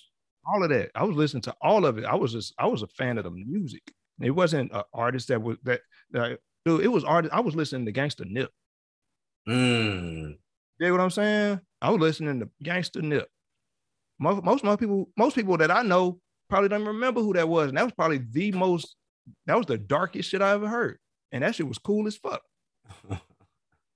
you know what I'm saying? Just because it was different. You know what I'm saying? That's crazy, man. That that's crazy. But but perception, right? Or misperception of it all. How how, how can you tell one, one person what to like and what to not like? And their basic you know? idea of what you should or shouldn't like is really just based on somebody else's you know what I'm saying? Well, my, my friends don't like it, so why the fuck should you, should you like it? My, if I was to play that shit around my people, they'll laugh me out the room. So I'm gonna laugh you. a fuck. You know what I mean? I wouldn't give a fuck. I, my, my my individuality matters to me as far as what I want to do. As long as I ain't hurt nobody, nobody should be offended by what I'm doing, unless it is completely offensive. Um, just so many different things, man. Like when I when you look around, it's, is even down to your voting. You know, people get mad if a person is voting Democratic, Democratic or Republican. And someone asked me, would I ever vote Republican? I said, I'm going to vote for the person who has the best views that can help the situation that we're in. It don't matter if they're Republican or Democrat. You know, they said, well, you, you should you should be voting for Democrats. And I was like, well, in the beginning, we were Republicans, right? Wasn't the first black person a Republican? They told me we'll blow your motherfucking brains out and kill your family if you don't vote Republican. Most people vote according to tradition and habit. Tradition. Most, most people don't even understand politics. They just vote according to you know what I'm saying, promote it. So they don't know what the hell they're talking about half the time, bro. I I had these same conversations. I try not to even have these conversations because I hate to be the smartest nigga in the room sometimes, though. Because like, bro, it's like think about it from this angle. We've been we've only had like our civil rights as a as a people just under 60 years or some shit like that, 55 years or something like that. Yeah. Motherfucker can't tell me shit about who to vote for or how I should be voting right now, though. Because if you think about it, they've been they've been undermining every decision we made ever since. Every decision. And and and no disrespect to no party, but it seems like the Democrats do more holding you back than the Republicans do when you're looking at some of this shit. by design, bro. Think about it. If, if you can if you can predict your enemy's habits because you help shape those habits, will you not benefit from manipulating them based on those habits? That's all they fucking ever did is manipulate us based on those habits. They don't. Nobody got our best interest in mind. They don't give a fuck about us. Not at all. And they, they do it to your face, slowly sh- saying certain things. It's like, yo, y'all don't catch on to that. But like you said, that's one of the reasons why I, I do not argue with people about those things because it's like the the lack of understanding and awareness of what people are actually saying to me kind of makes me different. But um, you know, like I, I vote for who you want to vote for. I'm not here to I'm not here to stop nobody from voting for who they want to vote for. I just think that we should be voting for the person that can do the most. The, the most skilled, most qualified, or the most articulate in that in that in that area of, of conversation. If a person can't, if a person can't express those ideas in a way where it's at least tangible to the person that's receiving it, probably shouldn't be voting for them. Don't just don't vote for somebody because they they dress slick or they talk like you talk. That's what that's how Obama got in, man. It was the it was the everybody identified with his blackness, but ain't nobody asked no question, no critical thinking at all. And No critical thinking. He didn't have a game plan, and everybody was just. I was like, "Hey, shouldn't we be go- voting for this man It- for as a, a person with a game plan? Like, are we? Are you guys just voting because he's black?" not- He a cool ass nigga. you know what I'm saying? And then the crazy part about it, is they tried to say Bill Clinton was our first black president. He ain't black. That man don't get no man Niggas love niggas love saviors and Yeah. saviors. Hey, bro, I gotta piss. Let's pause real quick. Ladies and gentlemen, we are gonna take a pause break. Yay, yay, yay, yay. We back. Another misperception to me. Um, I don't know if you have one yet, but or if you have one. All rappers, all hip hop artists come from the street, and they only know how to rap. UGK, Pimp C, uh, grew up learning how to play the piano, or was it the saxophone or the guitar, or maybe all three, something like that. He studied music, right? His his father had him uh, study music. So if you ever listen to a UGK album and you hear the instrumentation, that's coming from Pimp C. he he was their uh their creative director. He sung the hooks. You know what I'm saying? Played keys. Helped produce mostly all of their rec- records, if not majority of them. You know. Yeah, I think another misconception people have is that uh in order to to rap, you have to assimilate. In order to get into the rap game, you have to assimilate. And that's the furthest thing from the truth because your top artists in every tier of it are all individually different. You know what I'm saying? Like in respects to style and substance, uh, uh, all in all facets of it. The ones that are all the same are the ones you lo- you forget their names. Yeah. Yeah. Or, or they will always remind you of somebody. The ones who are genuine, they always stand out. Yep. We live in a generation now, or this generation, I don't live in it, but this generation now, all of them are the same. Well, not all of them, but they are just, Based on, yeah, you can tell what tree tree they fell from. yeah. Yeah. Yeah. And it's a lot of them. Like it's, it's, it's, it's too many of them. There's no originality. There's nothing being done different amongst uh, the majority of them. Um, I don't, again, I don't, I'm not listening to a lot of rap, so I can't, I can't name them all, but the stuff that I hear playing in people's uh, cars or when I'm at when I'm out at someone's home and they're just playing it, or like I'm at these functions where there's a DJ, or if I go to to like a, a bar or you know bar slash club and they're playing the music like a lot of this shit, I, I don't I have no awareness. All of it just sounds the same to me. Same here, and I'm able to contextualize things. Like I know what I'm listening to, why I'm listening to it. I'm I'm never like caught off guard by most of it because I understand like that like the the the difference, the variety, why is it why it exists, and blah blah blah. So I'm not, you know, it's not lost on me that most of this shit is just all fluff. And it's always been that way though. You know what I'm saying? Like your biggest pop stars or your biggest rap stars of that moment all had to kind of like chase a fluff single. The difference is it's the music industry, and we can't expect things to be what it used to be. The music industry has perfected what it had been working on for the last 30, 40, 50 years. It perfected the hit single. Got, they have whole writer pools, they have whole producer pools strictly dedicated to making sure that they produce a hit single. You know what I'm saying? Anything else that the artist does, the label will help back it as long as they can put them down singles together. Correct. As long as it can sell, they, they will push it. You know, and it's, it's crazy that certain people who don't get the music industry or uh, the film industry. They don't get it. Like there's a bunch, there's a group of guys who sit around in suits and try to tell you what what is music and and what should come out and what shouldn't come out. Like, right. and if you're paying attention to it, especially within the film industry, to to kind of jump into that, they put out the same goddamn movies every year. And then people go, I'm, I'm tired of seeing this. I'm tired of seeing this. Well, go stop going to see it. Stop going to see yeah. it. Like the, the movies be trash. And it's the same group of guys sitting around making the same damn movies. They never do nothing different. You know why? Because the money's still coming in. If you if, if you you decide with your dollars, you're cons- you're the consumer. You decide if we all if we all continuously ate the same bullshit at the grocery store. Guess what? We're starting noticing that other shelves are empty because all they know is we're selling we're selling you we're selling snacks. All you want is snacks. All the people want is snacks. Ain't no you ain't no use in having nothing else on these shelves. Everything else will be just snacks. But because the variety is demanded, there's a demand for the variety. They know that there's a consumer for everything in that in that market. They're going to continuously stock the shelves with the things that they know sell. It's the same thing with music and media. Same thing with, you know what I'm saying? Like if you look at your YouTube algorithm, your, your YouTube algorithm is molded around your usage.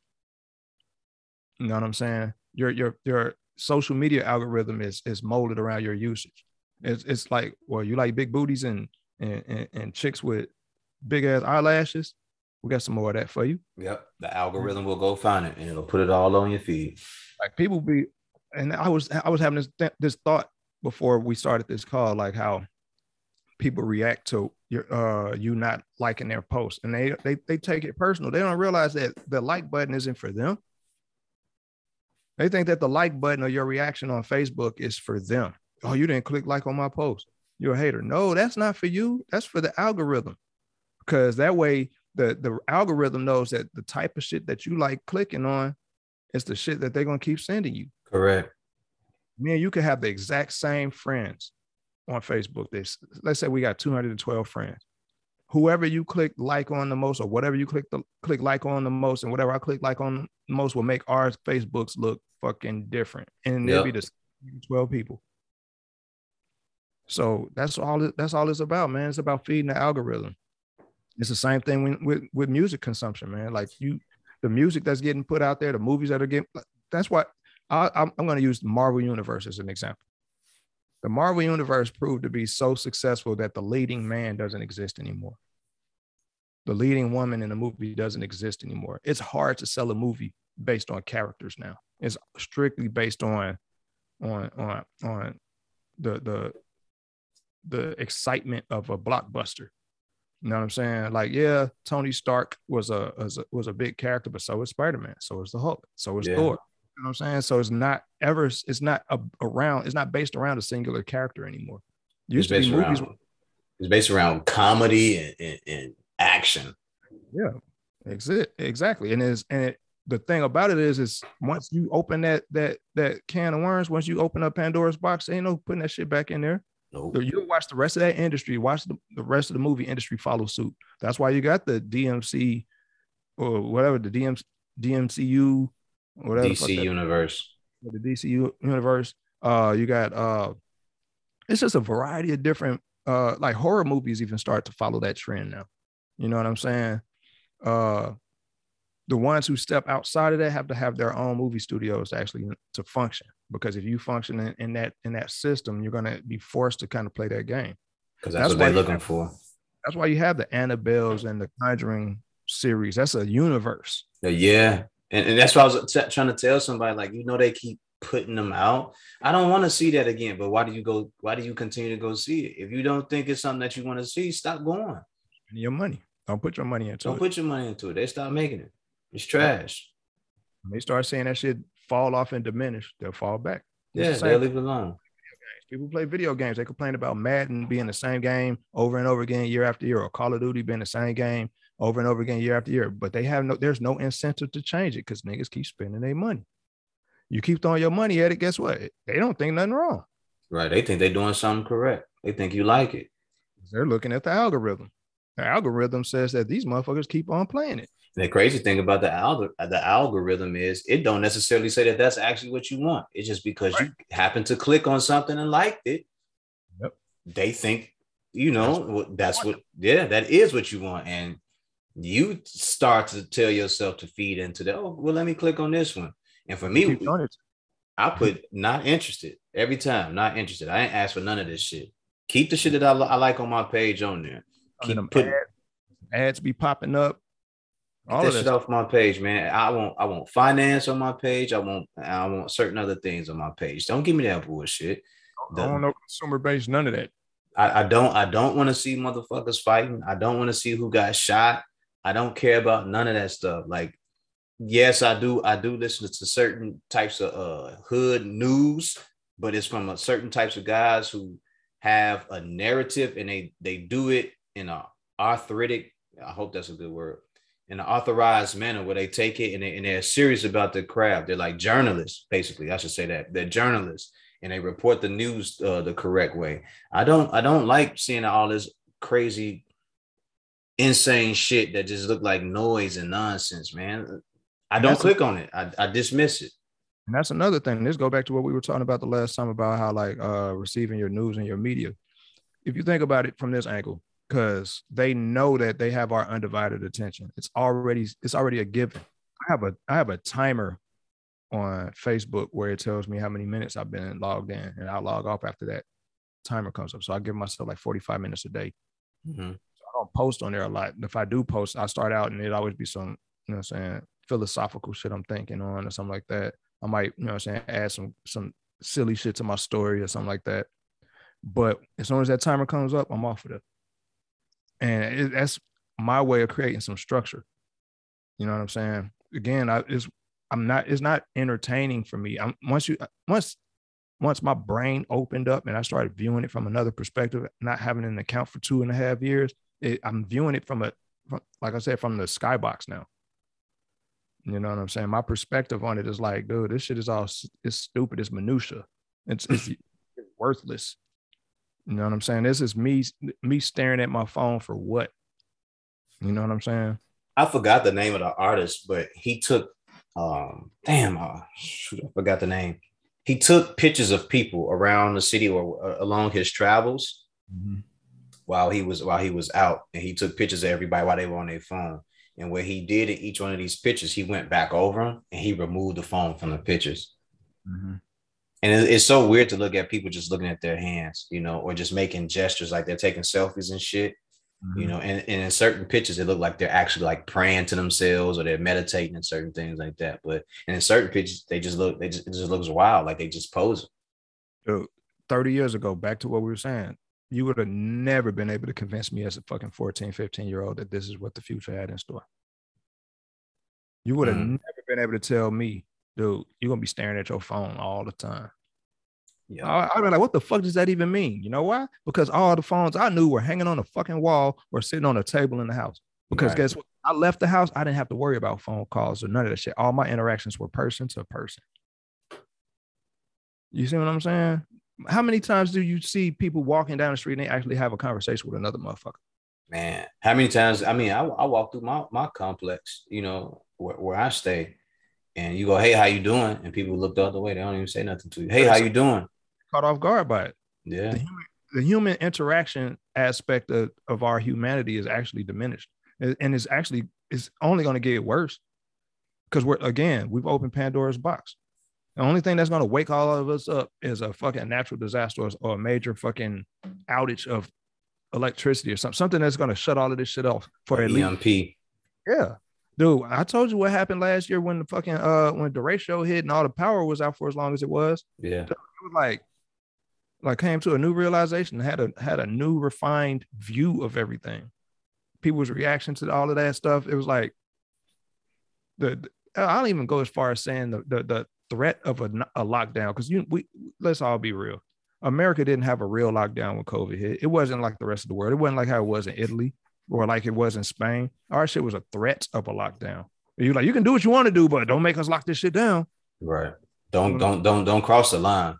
Yeah. So that's we never really had to deal with getting our shit in order and deal with our humanity in a real way. You know what I'm saying? And it, I think that's that's that's the type of therapy we kind of need, bro. As a as a species, we need that. You know what? Uh, speaking of that, sp- speaking of that, a young man that I uh, I work with, he said when him and his group get together and they go do music, sometimes they don't because they don't have time to go to the studio. He said what they do is they plan a trip amongst each other and they all they all solidify it and they get together and they drive out to a cabin where there's no nothing but them and they and they and they just work on doing music and having a good time and catching up on things and, and talking over some situation that they got going on. That's what I be talking about, man. That's what I'm talking about. You know what I'm saying? Disconnect, man, and, and really get dig in. Just Yeah. dig- Families, that's that's like a family trip, bro. That's Yeah. what family trips is supposed to be for. Family trips ain't for taking selfies and shit. Motherfuckers take a whole flight to fucking to Barbados just so they could take pictures by the water. Just so they could take pictures by the water. But don't have no memories. They not, they didn't make no memories. They could they, they all they do is complain about the internet signal. That's Yeah. crazy. It's crazy. I've been on so many trips where I, I, I forget I have the phone unless something is going on so crazy that I gotta grab my phone and I gotta take pictures of it. Or I gotta I just want people to know that I landed or you know something like that. But when I'm when I'm when I when I'm traveling, I just want to be I want to be out, man. I just want to see the city. I want to I want to get to know the people. I want to be on the town. I want to be around the locals and enjoy the weather and the food. And honestly, bro, and this is my perception, just you know I'm saying, living away from it all for a minute. That's really some big city shit, bro. Like, yeah, everybody's got a phone everywhere, but um, that's some big city shit. Like being on your phone all the time and not really having full interaction with other people and shit like that and, and, and engaging in the environments. That's some big city shit. It's it's so wild though, because when I'm walking down the street, I know a woman got mad at me. Even recently, she she huffed and puffed at me because I said, uh, head up, heads up, get your head up, get your head up. And she looked at me like she was offended, like I was telling her something wrong. And I'm I'm looking at her again, like I could have slapped you and took the phone if I was if I was that in in, in need of a phone, or if I just wanted to take a phone. Anything could have happened to you because all you motherfuckers is walking around with your with your uh, with your head in the phone. Bro, that's a completely that's a larger conversation. that's a larger conversation because I think again that goes back to like the the audacity to feel like you're entitled to be uh like You're that comfortable? yeah exactly you I but without cell phones Chicago is dangerous with cell phones it's more dangerous any shit New York is dangerous with or without cell phones Absolutely. Miami, Florida is dangerous with or without cell phones. Atlanta's, da- you know what I'm saying? When anywhere you have a congregation of people that have the where, where the where the dynamic between rich and poor is so vast and, and so broad, the spectrum of, of financial stability is so broad. You you stand a chance of getting robbed, killed, get your head knocked off, get hit by a car, anything, Anything. anything, because you what you you've multiplied the problem by however many people live there. You see what I'm saying? But most people don't think like that. That should be crazy, bro. Like when I be on they feel like they're entitled. The, the, the entitlement is crazy. super duper crazy. Cause I be like when I'm on a bus, okay, yeah, I I, I do be on my phone because I'm watching something to get me through through my bus ride, Yeah. right? that's fine. But when I get off the bus, I watch people and they still got their phone like right here in their face. It's right here, bro. And this is like, yo, do they know that somebody could just walk up and do anything to them, man, if they wanted to? Do you know how how crazy that looks? Again, but they feel entitled. They feel like I'm I have the freedom to do this. How dare you question my my autonomy? Motherfucker, you in my way. You know and you're not even paying attention. And your phone worth eleven hundred dollars. I need that. Give it here. What else you got on you? Yeah. Give it here. You know what I'm saying? People don't. They almost. It's almost like they forget where the fuck they at, dude. They forget the elements of the other of the landscape. Just oblivious to the fact that you know there are still people out here that. But you know what? I think that comes from maybe, maybe, maybe that's what it is. Maybe because we come from different areas. Mm-hmm. Maybe that's what it is, and they feel like, well, it's okay because I come from this or I come from that, and nothing, nothing should happen to me just for being on my phone. Chicago is like what they say the most segregated city in the nation. And which is, I mean, it has an element of truth to it because living there, you know, shit, every village is a every every part of town is a village. Yeah, but that, don't you think that's because people want to migrate to where they people are? I mean, it, it I've seen it done differently at other places. Okay. You know what I'm saying? I think that what it is is uh it's it's traditional habit. It's one of those things where because again, redlining is a thing. We're not gonna. I'm not even gonna play the game of redlining because that doesn't mean we don't have the, the financial uh, flow to be able to turn that around. No, that that's not true. First thing we do when we do get some money is we move out to the suburbs anyway, and we've been doing that habitually for decades as Black people. We've been doing it because we want to. We want to. We want to mimic what we see them do. You know what I'm saying? We want we. It's a subconscious thing if they're if it's good enough for them, they got to be good enough for us because I got money now. You know what I'm saying? Because that that is a level of success if I live out there where they are. That's their measure of success. Yep. Yep. So like when that's why like you see like uh the Latino community all kind of like living together, but then yet they don't all live together because the Puerto Ricans don't live amongst the Mexicans. You know what I'm saying? Uh Chinatown ain't just Chinese people, but the bulk of them all live in the same community. You know what I'm saying? It's an Asian community there. You know what I'm saying? Hell, even the gay community. Boys Town is predominantly homosexual. If we being real, yeah. You get what I'm saying? We're talking yeah. a demographic that's not even race based. That's just how the city is, though. It it it, it it it allows for that type of division because nobody because it keeps everybody comfortable. You know what I'm saying? You can be you can be comfortable in those elements. I'll tell you this: there's no such thing as a a, a non-thugged out gay person. So the same crime, you did what I'm saying, though. You get where I'm going with that. It ain't safer in Boys Town just because all the gay people live there. you did what I'm saying? It, now you got not all you did was just create a melting pot of motherfuckers who gay. And you got you got Asian gays, black gays, Latino gays, Polish gays, Russian gays, you know what I'm saying? It's like yeah. they all in the same community. So if a motherfucker get his head blown off in that neighborhood, guess what? It's because one of the gay motherfuckers just so happened to be a thug. That's a fact. you know what I'm saying? That's or somebody, get, somebody get raped. Guess what? You had a gay rapist in the neighborhood. The same type of the same type of crime can exist anywhere. You know what I'm saying? You're not safer just because these people share the same values as you. No, you're not. You're not. If that was the case, the black community should should show you otherwise. Oh black man, we should be rich than a motherfucker. Don't, don't you think? Oh, black people super conservative. We conservative as fuck, but you can't tell. Dude, I, I, it blows my mind how conservative we are, but we vote Democrat. We conservative as fuck. If we actually voted to our values, we'd be rich as shit. We'd be living better. Do you really think we're conservative? Because we give up so much of our cash to, to causes that that aren't ours. We're not financially conservative, but we're conservative in our values. We share we share most of the. If you think of everything that Mormons believe in, we damn near believe in it too. Black people don't like outside of like feminism and all of that shit, all of those external things that kind of like trickle into our community. Black women want to be married. Black women want to have a husband. They don't want to just be baby mamas. You know what I'm saying? That's a conservative view. You know what I'm saying? Black women ain't out here just uh in a hurry to go get uh, get knocked up so they could get an abortion. They were, were at most black women have a lot of kids because they they don't believe in abortion. That's a conservative view. The only thing that they don't have is a husband. Right. If they if they could get married, I guarantee you most of them most of them would be married. Black men do whatever it takes to provide for their families, hook or crook. They go out there and do it and end up in jail. That's a conservative view. You know what I'm saying? Because you're conserving what what you believe in. We, we we're hyper religious. That's a conservative view. We only thing the thing what we have that's that's holding us back is our trust in a political system that does not have our best interest in mind. And our love and respect and, and trust in each other.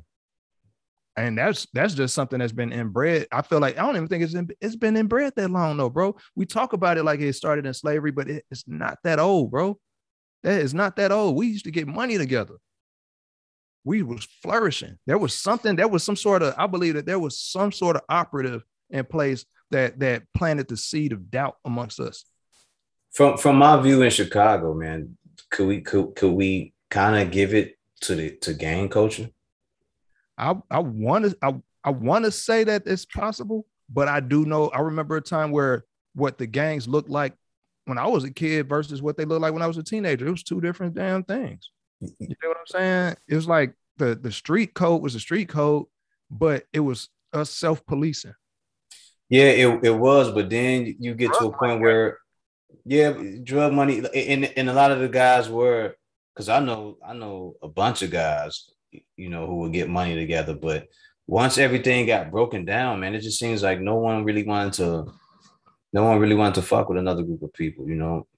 I don't know. I don't know where I don't know where it came from, but it seems like that was somewhere in the midst of it. You know, you got oh, I don't I don't fuck with the South Side, or I don't fuck with the West Side, or I don't mess with them guys because they Blackstone, or those guys over there at GD, or them guys over there at Vice Lords, or whatever it may be. But I think that was out of I think that the mm-hmm. apprehensiveness to do like before drug money really became like the stake that that was in it. Like I'm not gonna say drug money didn't just happen out of nowhere. It was always there.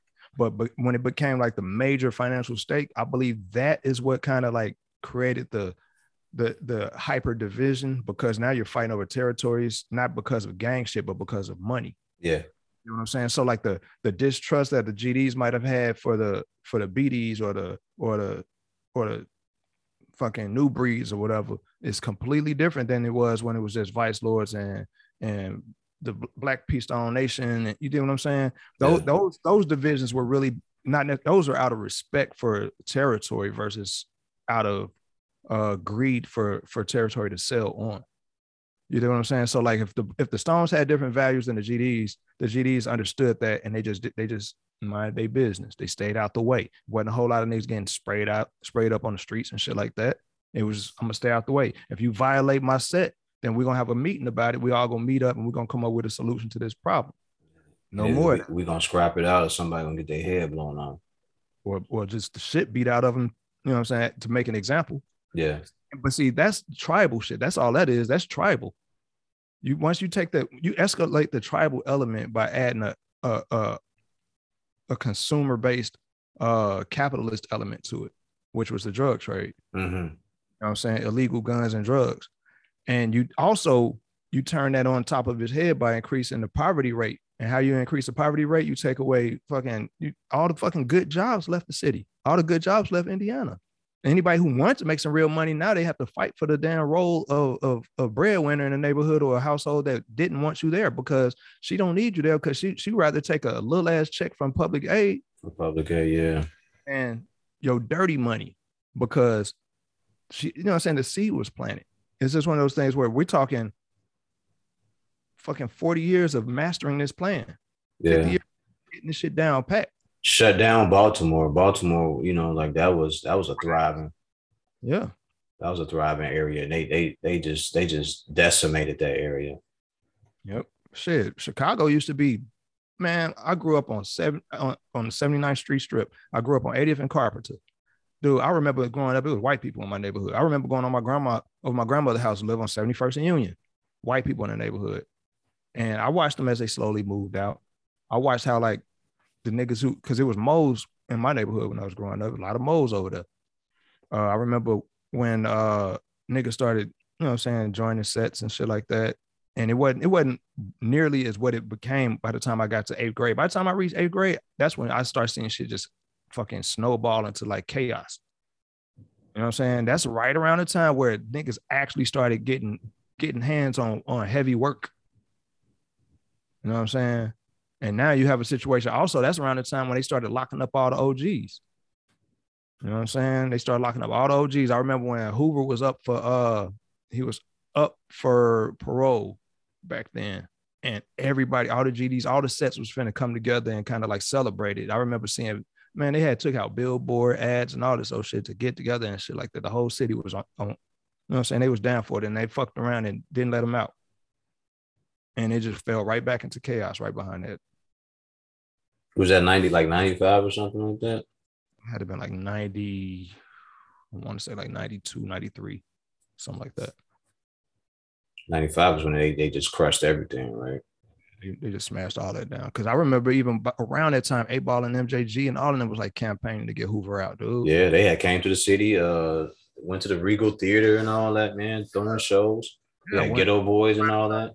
Yeah, because I, I on my 16th birthday, for my 16th birthday, I went to uh the Chronic tour and they had you know Dr. Dre, Snoop, the Geto Boys, all of them was there, and they, they the whole thing was like everybody was anybody who could fit in the building was in the building that night, and uh, you know they was in between sets and stuff like that. They was talking about uh, Hoover getting out and stuff like that, and everybody was optimistic. The optimism it was like electrifying though, because you could see it everywhere, and then right behind it, when when when they found out he wasn't getting out, it just changed the mood, you know, citywide because everybody because if it what it is like you take a situation like if Hoover gets out, then their leaders get out. You know what I'm saying? It gives them that hope. It creates that optimism. We get that structure back. We get to find out what the next what the next move gonna be. And we don't have the, for the people in control. If if we're gonna let them out, which we're not, we, we don't plan on doing that. One of you motherfuckers or ten of you motherfuckers got to come on up in here. Mm-hmm. Some of y'all gonna have to sacrifice yourself. If we let this man out, y'all got to give us something better. That's what made equivalent. Me, that's what made me think like that situation with Yummy was almost engineered, bro. I feel like that situation with Yummy was almost engineered. It was almost like their way of like plant. I mean, not to say that he wasn't already like uh, you know I'm saying, on a path, but just the way that story rolled out and how it, you know I'm saying, became national publicized and everything. Yeah. Yeah, it was almost like saying, see what happens with these with these these gang banging niggas, they even got the little ones out here being animals. You know what I'm saying? That mentality, they trying to plant the seed in the mind of everybody who don't know shit about shit. Yeah, everybody who didn't know what was going on would automatically look at us and go, "Look, they're, they're wild and reckless, and they'll kill us if we if we don't lock them up." Yep. Yep. I remember that. Definitely remember that because I was just like, "Yo, that he ain't the only kid out there that that happened to. Is is plenty of kids that that happened to, and not just that y'all only grabbing the headlines because a rapper said something about it and gave and gave it some credibility, gave it some life and some legs, and all of a sudden everybody's running behind, acting like they're they're they're involved, that they that they actually care and they don't. It was all built to sell news. I, I agree. I, I even looked at that, like because right around that time, I think it was like in '94. Uh, this was on King Drive. I forgot the name of them housing projects that was on King Drive down uh around 35th or some shit like that. When uh I think Stateway. Stateway. That's on Stateway was on uh Stateway was on State Street, I think. Oh, you said King Drive. Right. Well, it wasn't the Wells, was it? Ida B. Wells on State Street too. What was it? No, the Ickes is on on King on State Street, so I think it was the Wells. Uh, all I know is uh, they were saying a, a, kid got dropped out of a fucking window by another kid. Mm and that shit made national news. And it's right around the time where me and my brother and my mom moved down south. And I remember getting that down south, and that shit, everybody down south was hearing about it. And they thought, you know how like people out of town always assume because you from that city, you must know everything there is to know about the shit. And I was just getting endless questions about what happens in the city and why would something like that happen to a kid and blah blah blah. And they would ask me about Yummy, like I knew Yummy. Like nigga, the city big as fuck, bro. Yeah, it's not like what you think. It's not like the down south where everybody knows everybody and the news travels so fast. We don't know what the fuck is going on over there. Only the people around that area in them buildings or whatever that have a clue of what's going on or what's what's, what's happening in that area. Facts. That's, that's out of my territory range. And that's something that like being as young as I was at the time and and actually observing it, you know, with the observable eye, just viewing people's reaction to it. That's what kind of gave me some sort of context as to like worldview. Because growing up in Chicago and being around shit, you just again it goes back to being desensitized and numb to it. You just think shit normal. Yeah, I mean, absolutely. Yeah, bad. I knew it was getting bad because there was shit happening around me that wasn't that never happened before. But to be outside of it and not even have them, I mean, because dude, I was I would walk the streets down south and be watching my back like I'm in the city. And nothing going on down there either. Nothing going on, be quiet as shit. You know what I'm saying? The air was cleaner. All Crickets chirping. Yeah. So it took me a minute to kind of get accustomed to that. And then it gave me some gave me some context and perspective about like living in such a hostile environment ain't necessarily conducive to your growth and development as a man. To anybody's growth and development. It jades you. It Absolutely. it really does not prepare you for the, the the, the resounding world. It just gets it's all it does is it, it, it traumatizes you. Yeah. And, and it makes it, yeah, traumatize you and desensitizes you because I know from seeing people get shot in front of me and everything, it ain't nothing like the movies. It ain't shit like the movies when they when they do it. But when it happens, after it's done, all said and done, and then someone calls you and asks you about it, it's like you just go, yeah, he was shot, such and such was shot, blah blah blah. You just talk about that shit like it's a normal day. Yeah. But the from the outside looking in, like like you was to to harp to go back to what you were saying, like from from the outsiders, even what in the last 10 years with all the murders and everything, right? When people talk about it, they make it seem like all of Chicago is bad, and it's these it's these pockets within the city on the south side, east side, or the west side, maybe even the north side, or the, the, the, north side, where it's happening. It ain't everywhere. It's just these pockets where it's happening. We're talking a, uh, again a metropolitan city. I forgot how many millions of people live in the city of Chicago, but we're talking uh, a tenth of a percent of the people. You see what I'm saying? So if 300 people in the city of Chicago die over a weekend, and you have that same, the only way you'll it'll actually be in it. I'm not trying to minimize the death of anybody because the death is tragic for anybody who's associated. Absolutely if you put it into to the mathematical context of like how many people have to actually die for it to actually have a real impact, more people died from the flu that year. You see what I'm saying? Like five hundred thousand or something like that. And actually died from from gun violence in Chicago, and and we're talking how many bullets flying, and we said Nick, you know how hard it is supposed to be to get a gun in Chicago? Just a legal gun? More people die from cancer than than uh than than that, right? Yeah. Cigarettes and all that. So, but it's again, it's about the narrative. It's about painting the perception. You know what I'm saying? which becomes a misperception, a misconception. It's a, it's it's one of them things that you're you're it's the algorithm. They're, they're creating the narrative. You know Absolutely. Absolutely. I think it's just like having a having a level of social responsibility with our, our like I think for me, I can't speak for nobody else, but I know like my role, I know at my age, I'm the OG. If anybody ever gets the opportunity to be in my presence, I'm not wasting words. I'm putting them on the game. I'm giving them information. I'm schooling them. Um, whatever I can to kind of like help uh redirect some of that energy and give them some purpose. If all of us had that mentality, I don't, it don't, it ain't necessarily just black people, but if all of us, anybody who knows that they have some sort of life experience that can be used as a tool that can feed somebody else, why would they not do it other than selfishness? It has to be selfishness. It has to be. Well, what else? What else would you base it on to have, or, or are they just greedy, just a, a, a hoarder? But that, that's that's that's that's that's selfishness. That's selfishness. And a lot of that's rooted in fear. You know what I'm saying? that another person is going to do something better than you, and I, you supposed to want someone to do better than you. Like they, that's the only way. That's the only way we advance as a species. That's the only way we advance as a species. Like what was what was what was considered to be Nikola Nikola Tesla's finest work. He may not get all the credit for it, but his his work influences so much around us. Correct. You know I'm saying, let's go back even further than that all the work the Egyptians, you know what I'm saying, the Mayans, all the work that they did for their civilization, we can learn from. You see what I'm saying? We don't we don't know who to credit for it. We just know that it was done. It was so done. It was never about us on the individual level, but we live in a day and time that's self-based. It's individual based. The, the individual is always above the tribe now. You know what I'm saying? We live in a, a society that that's individual over tribe. And that does no good in the grand scheme of things. And I, I'm, I'm telling you, speaking firsthand, watching how shit was when the lights went out after this motherfucker. And a, a single individual could not make it, especially nowadays, because we're less equipped than we've ever been socially.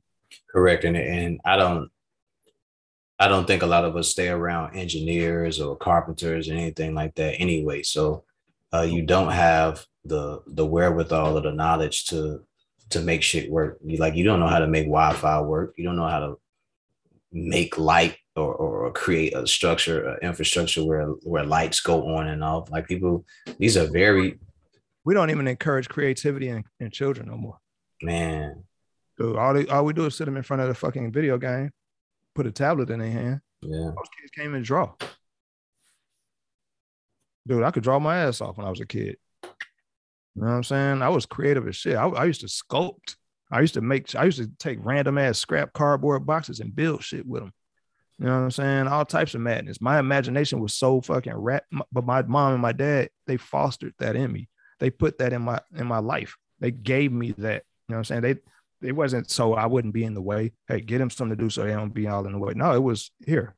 You might you might find this interesting. I had a fucking microscope when I was fucking seven years old. Mm. I had a fucking chemistry set when I was around that age. I was one of the first kids in the neighborhood with a fucking computer. My grandmother bought me, and my dad had these magazines where I can code video games with. And it was like little random as rudimentary games, but I would I had to sit there and go through the, the painstaking process of learning how to code these little ran, random rudimentary games until they was complete.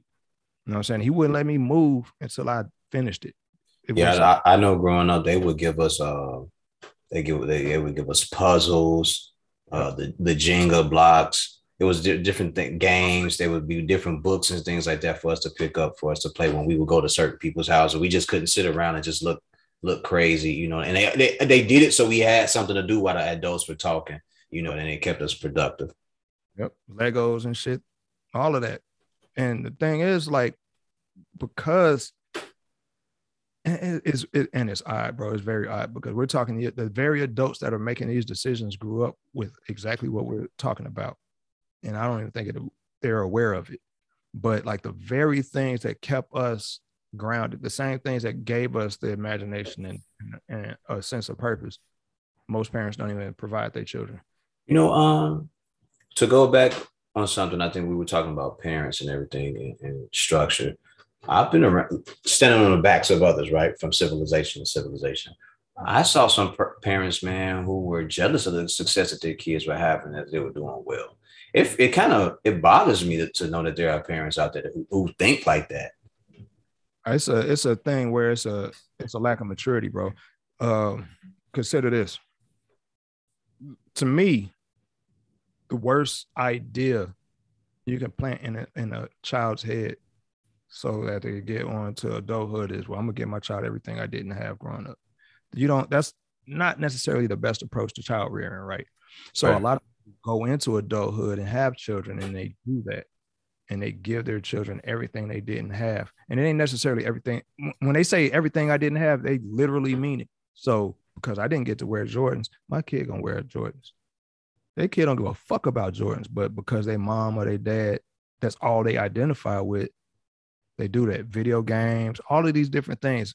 They try to they try to placate them with happiness as opposed to purpose and, and a sense of completion. So when parents put their kids in programs and their kids become athletes, a lot of the times they just put them in the programs as something to do, not necessarily with an end game or end goal in mind. So that sense of jealousy a lot of times come from the fact that they never even had those opportunities and they kid not showing the same sense of passion for that they should that they feel they they should have for it because if it was me, I would have been like this about it. Or if my mom had the opportunity to do it for me. So that instead of them actually addressing the, the real issue, they taking it out on their kid. Yeah. You know what I'm mm-hmm. saying? Definitely. I, I saw that. I saw that in, in, in, quite a few parents where, you know, they would be pulling them out of programs, or if the kid was good enough to do like a chemistry program or a science pro- program, they would they would just keep them from it, or they would tell them hey, it was time for them to go home, or they couldn't come those days when the program was happening. So I always, you know, I would just look at them and go like, you, you don't want them to, to succeed, you know, and then the question, the answers that you get come, are, are alarming about it, you know, but it also lets you know that, you know, that they were dealing with their own issues and they're just taking it out on the kids. Also you got to take into account too though like access to mental health uh uh help is like fairly new to a lot of people. Like a lot of people access to like uh uh psychi- psychiatrists or psychologists is something that they just now became uh, aware of because everything else was preyed on you pray over it you know what i'm saying so like a lot of people don't know that they have you know, saying mental traumas that they need to get addressed before they out here make you know before they make some damaging decisions on on behalf of their kids. Yeah, because that's another thing, bro. I've been I've been feeling like this for years, bro. Like I feel like the same way you need a driver's license, or that you're supposed to get a, a license to get married. There should be a litmus test or some sort of licensing before you become a parent, because that's one of the most that's that's that's not just a single that's not a single impact decision. You know what I'm saying? Like if you if you're able to have sex, you should immediately go get tested to see whether or not you're smart enough to even fucking be a parent. If you, so that means by the time you're fucking 12, 13 years old, you, there should be a mental uh, litmus test. Let's find out whether you mentally stable enough to even understand the ramifications of just in case you get knocked up or you knock somebody up, that these mm-hmm. are possibilities. Because we got too many people out here with kids and kids being raised by people who don't have a full grasp on their own humanity. Yeah, and they're they're too young to understand what what what they're getting themselves into and what the, the responsibility that they're about to inherit. Man, and it's like, and I'm not saying that people need to be policed in that way, but dude, just for the for the sake of like the future, man, we are if we're if we're supposed to be at the top of the food chain, strictly based on our ability to create and adapt, why would we not refine that and make sure that we we're making the best calls and decisions as opposed to like just having people make babies just so they can be added to the tally. Cause that's really all it is, man. Cause every every human, every human born, I think that the maximum uh value, the the the the value of life, because everything has value. The average value of life for a white man is like $14 million. So that means that as you go down the the, the pecking order, you know what I'm saying, that number decreases or whatever the value of a black life because we're not necessarily because we're we're we're more uh spenders than savers. Our value is like I think it might be like two million dollars a head for a male, and even less than a, a female. That would be even less than that. You see what I'm saying? We we don't even know how to increase our own value because all we're doing is pumping them out and and that's a survival mechanism though because most species when they're when they're threatened when when when a species is put in survival mode the first thing they do is try to reproduce to to sustain the species. Mm-hmm. you know what i'm saying? So i think that on a subconscious level that's what we do bro. We kind of like just we give up on actual trying does, to does that make sense though? Out of fear you you create more? Because create more means that you have to take more babies that are actually that are endangered as well right? The, I think what it is is like on a subconscious level because our number there are things we have things that are threatening our numbers as a species, just as a human race, right? We have disease, we have prison, we have uh natural disasters, disasters and stuff like that. So if you think all this is why most poor countries are hyperpopulated and most rich com- countries have uh, a stable population. Uh, or I'll even venture to say this: like most poor people are more inclined to have more kids than rich people are. Correct. I will agree with that. And rich people have the same sex drive, but they have other things occupying their mind other than their own personal survival. Correct. You see what I'm saying? Personal survival, for some reason, it goes hand in hand with reproduction. You know what I'm saying? Because it's a it's a it's a biological imperative to replicate. You know what I'm saying? That's why chicken farms are so fucking full. You know what I'm saying? It's just something like I, I always think about this type of shit because I don't feel like a lot of people who actually even consider that they just go based on their biological need to to have sex. They don't even think about the what sex is biologically meant for. If it did, I mean, yeah, the shit feel good. It's supposed to feel good. If it didn't feel good, we wouldn't be here. We wouldn't be doing it. Yeah, and I, I enjoy it. I absolutely enjoy it. And the thing about it is, that we're talking just a few minutes of uh of contentment. That's a few minutes of happiness. That, that goes back to the whole that go back to the whole drive behind it. You know what I'm saying? You want to kind of sustain that. So we're talking like if you could go for two hours, that means that you're literally prioritizing that over anything else that could possibly be happy for those two hours. You know what I'm saying? So if you fucking on a chick for two hours, that means you ain't got shit else. you ain't got shit else you could be doing with your time. Uh, or maybe that time that was scheduled for something like that. You know, I mean, it could be a number of things. You know what I'm saying? But like, we're but the, then again, if you're fucking for two hours, you ain't even thinking about survival. That means you got that means you're wealthy in time. That means I have you have too much time, possibly. Yeah, exactly, both of you. But poor people, all they try to do is get a nut off so that so they can release that fucking dopamine, get that dopamine release, that that that brief moment of happiness, and keep it going. That's why it's a lot of baby daddies out here. That's why there's a lot of baby mamas out here. Motherfuckers out here using each other for therapy. They not they they fucking therapeutically. Um, I will say that it, it can be good for exercise and it can be good for uh, a stress reliever. Getting one busting a nut is a, is a good stress reliever. I guarantee your motherfucker ain't out here saying, "Man, I got to work on my abs. Let me call this bitch." Uh, I don't.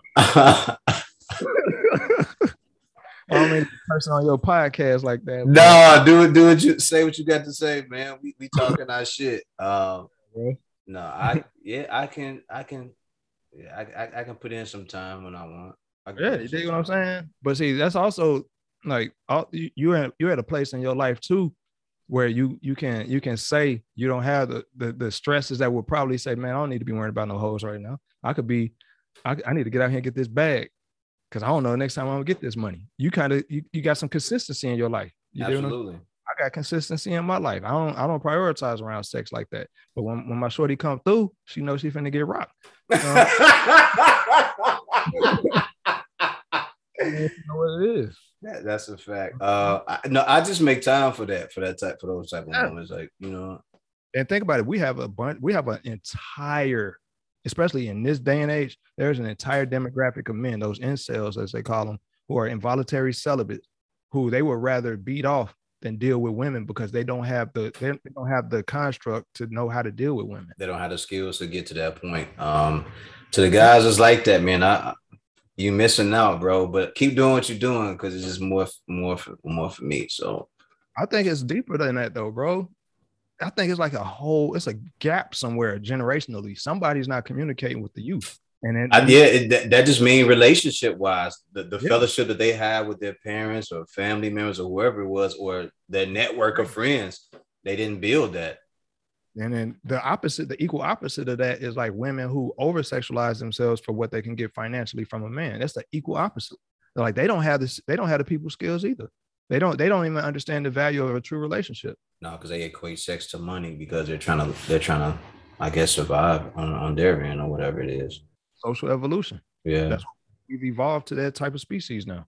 Yeah, but God bless uh, any of the young men and women who have been uh, sexually molested or had to deal with pedophilia or anything like that. So um, I would hate for that to be the situation that got you into a hypersexualized situation. Man. And whoever did it to you, hope they burn in fucking hell. Yeah, absolutely. That's, that's, that's the worst. That's the worst crime you could possibly commit. Like any type of any type of crime where you make a person a victim of your own whatever the fuck it is, especially a, a, a person who can't defend themselves against you, who's innocent and don't and don't understand what's really going on, and you're taking advantage of them. That's you. You a piece of shit. Absolutely. Yo, my guy, we good or you wanna you got something else you wanna touch on? I think I'm good. I don't got really much else to talk about, bro. Okay. Um, I think I'm good, bro. And it'd be longer, it'd be longer than a couple minutes. So it'd be longer than a couple minutes. Yeah. It's all good, bro. I appreciate the my God. I got to spill. You know what I mean? Just talk about some shit. Hell yeah. I love it, man. It's always good though. I, I, I appreciate your time and your energy, man. Anytime, bro. Anytime. You know, just send me the invite. Just tell me what the what you want to cover, or if I come up with some ideas for some topics, I just text them to you. So I'm out there. I think we we touched just based on the theme, we touched on a plethora. Yeah. And, and that's the reason why I threw it out there like that. Cause I said, man, if I throw this topic out there, we can cover so much um, yeah. just by saying, you know, having that topic or that title and going off that because there's so much you can you can you can wrap your uh, mind around or just speak on. I know there are issues for myself or whatever it may be, but we definitely. I'll, I'll absolutely. I'm I'll, I'm open to the idea that I'm wrong about a bunch of shit I said tonight. I'm open to that because I love to have a conversation. If anybody got, if anybody listening to this and you got any uh comments or concerns about the stuff stuff we talked about, feel free to holler back. You know, give me a Twitter and all that good shit. You can give me a uh 606 S I K S O H 6 at twitter.com.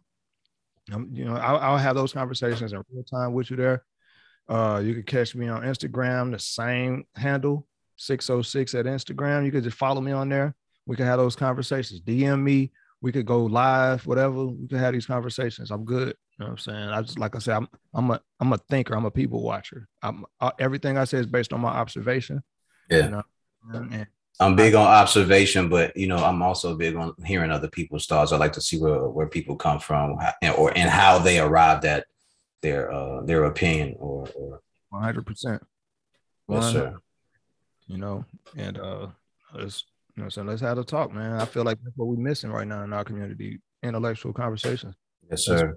move the nation man. Conversation move the nation. Yes sir.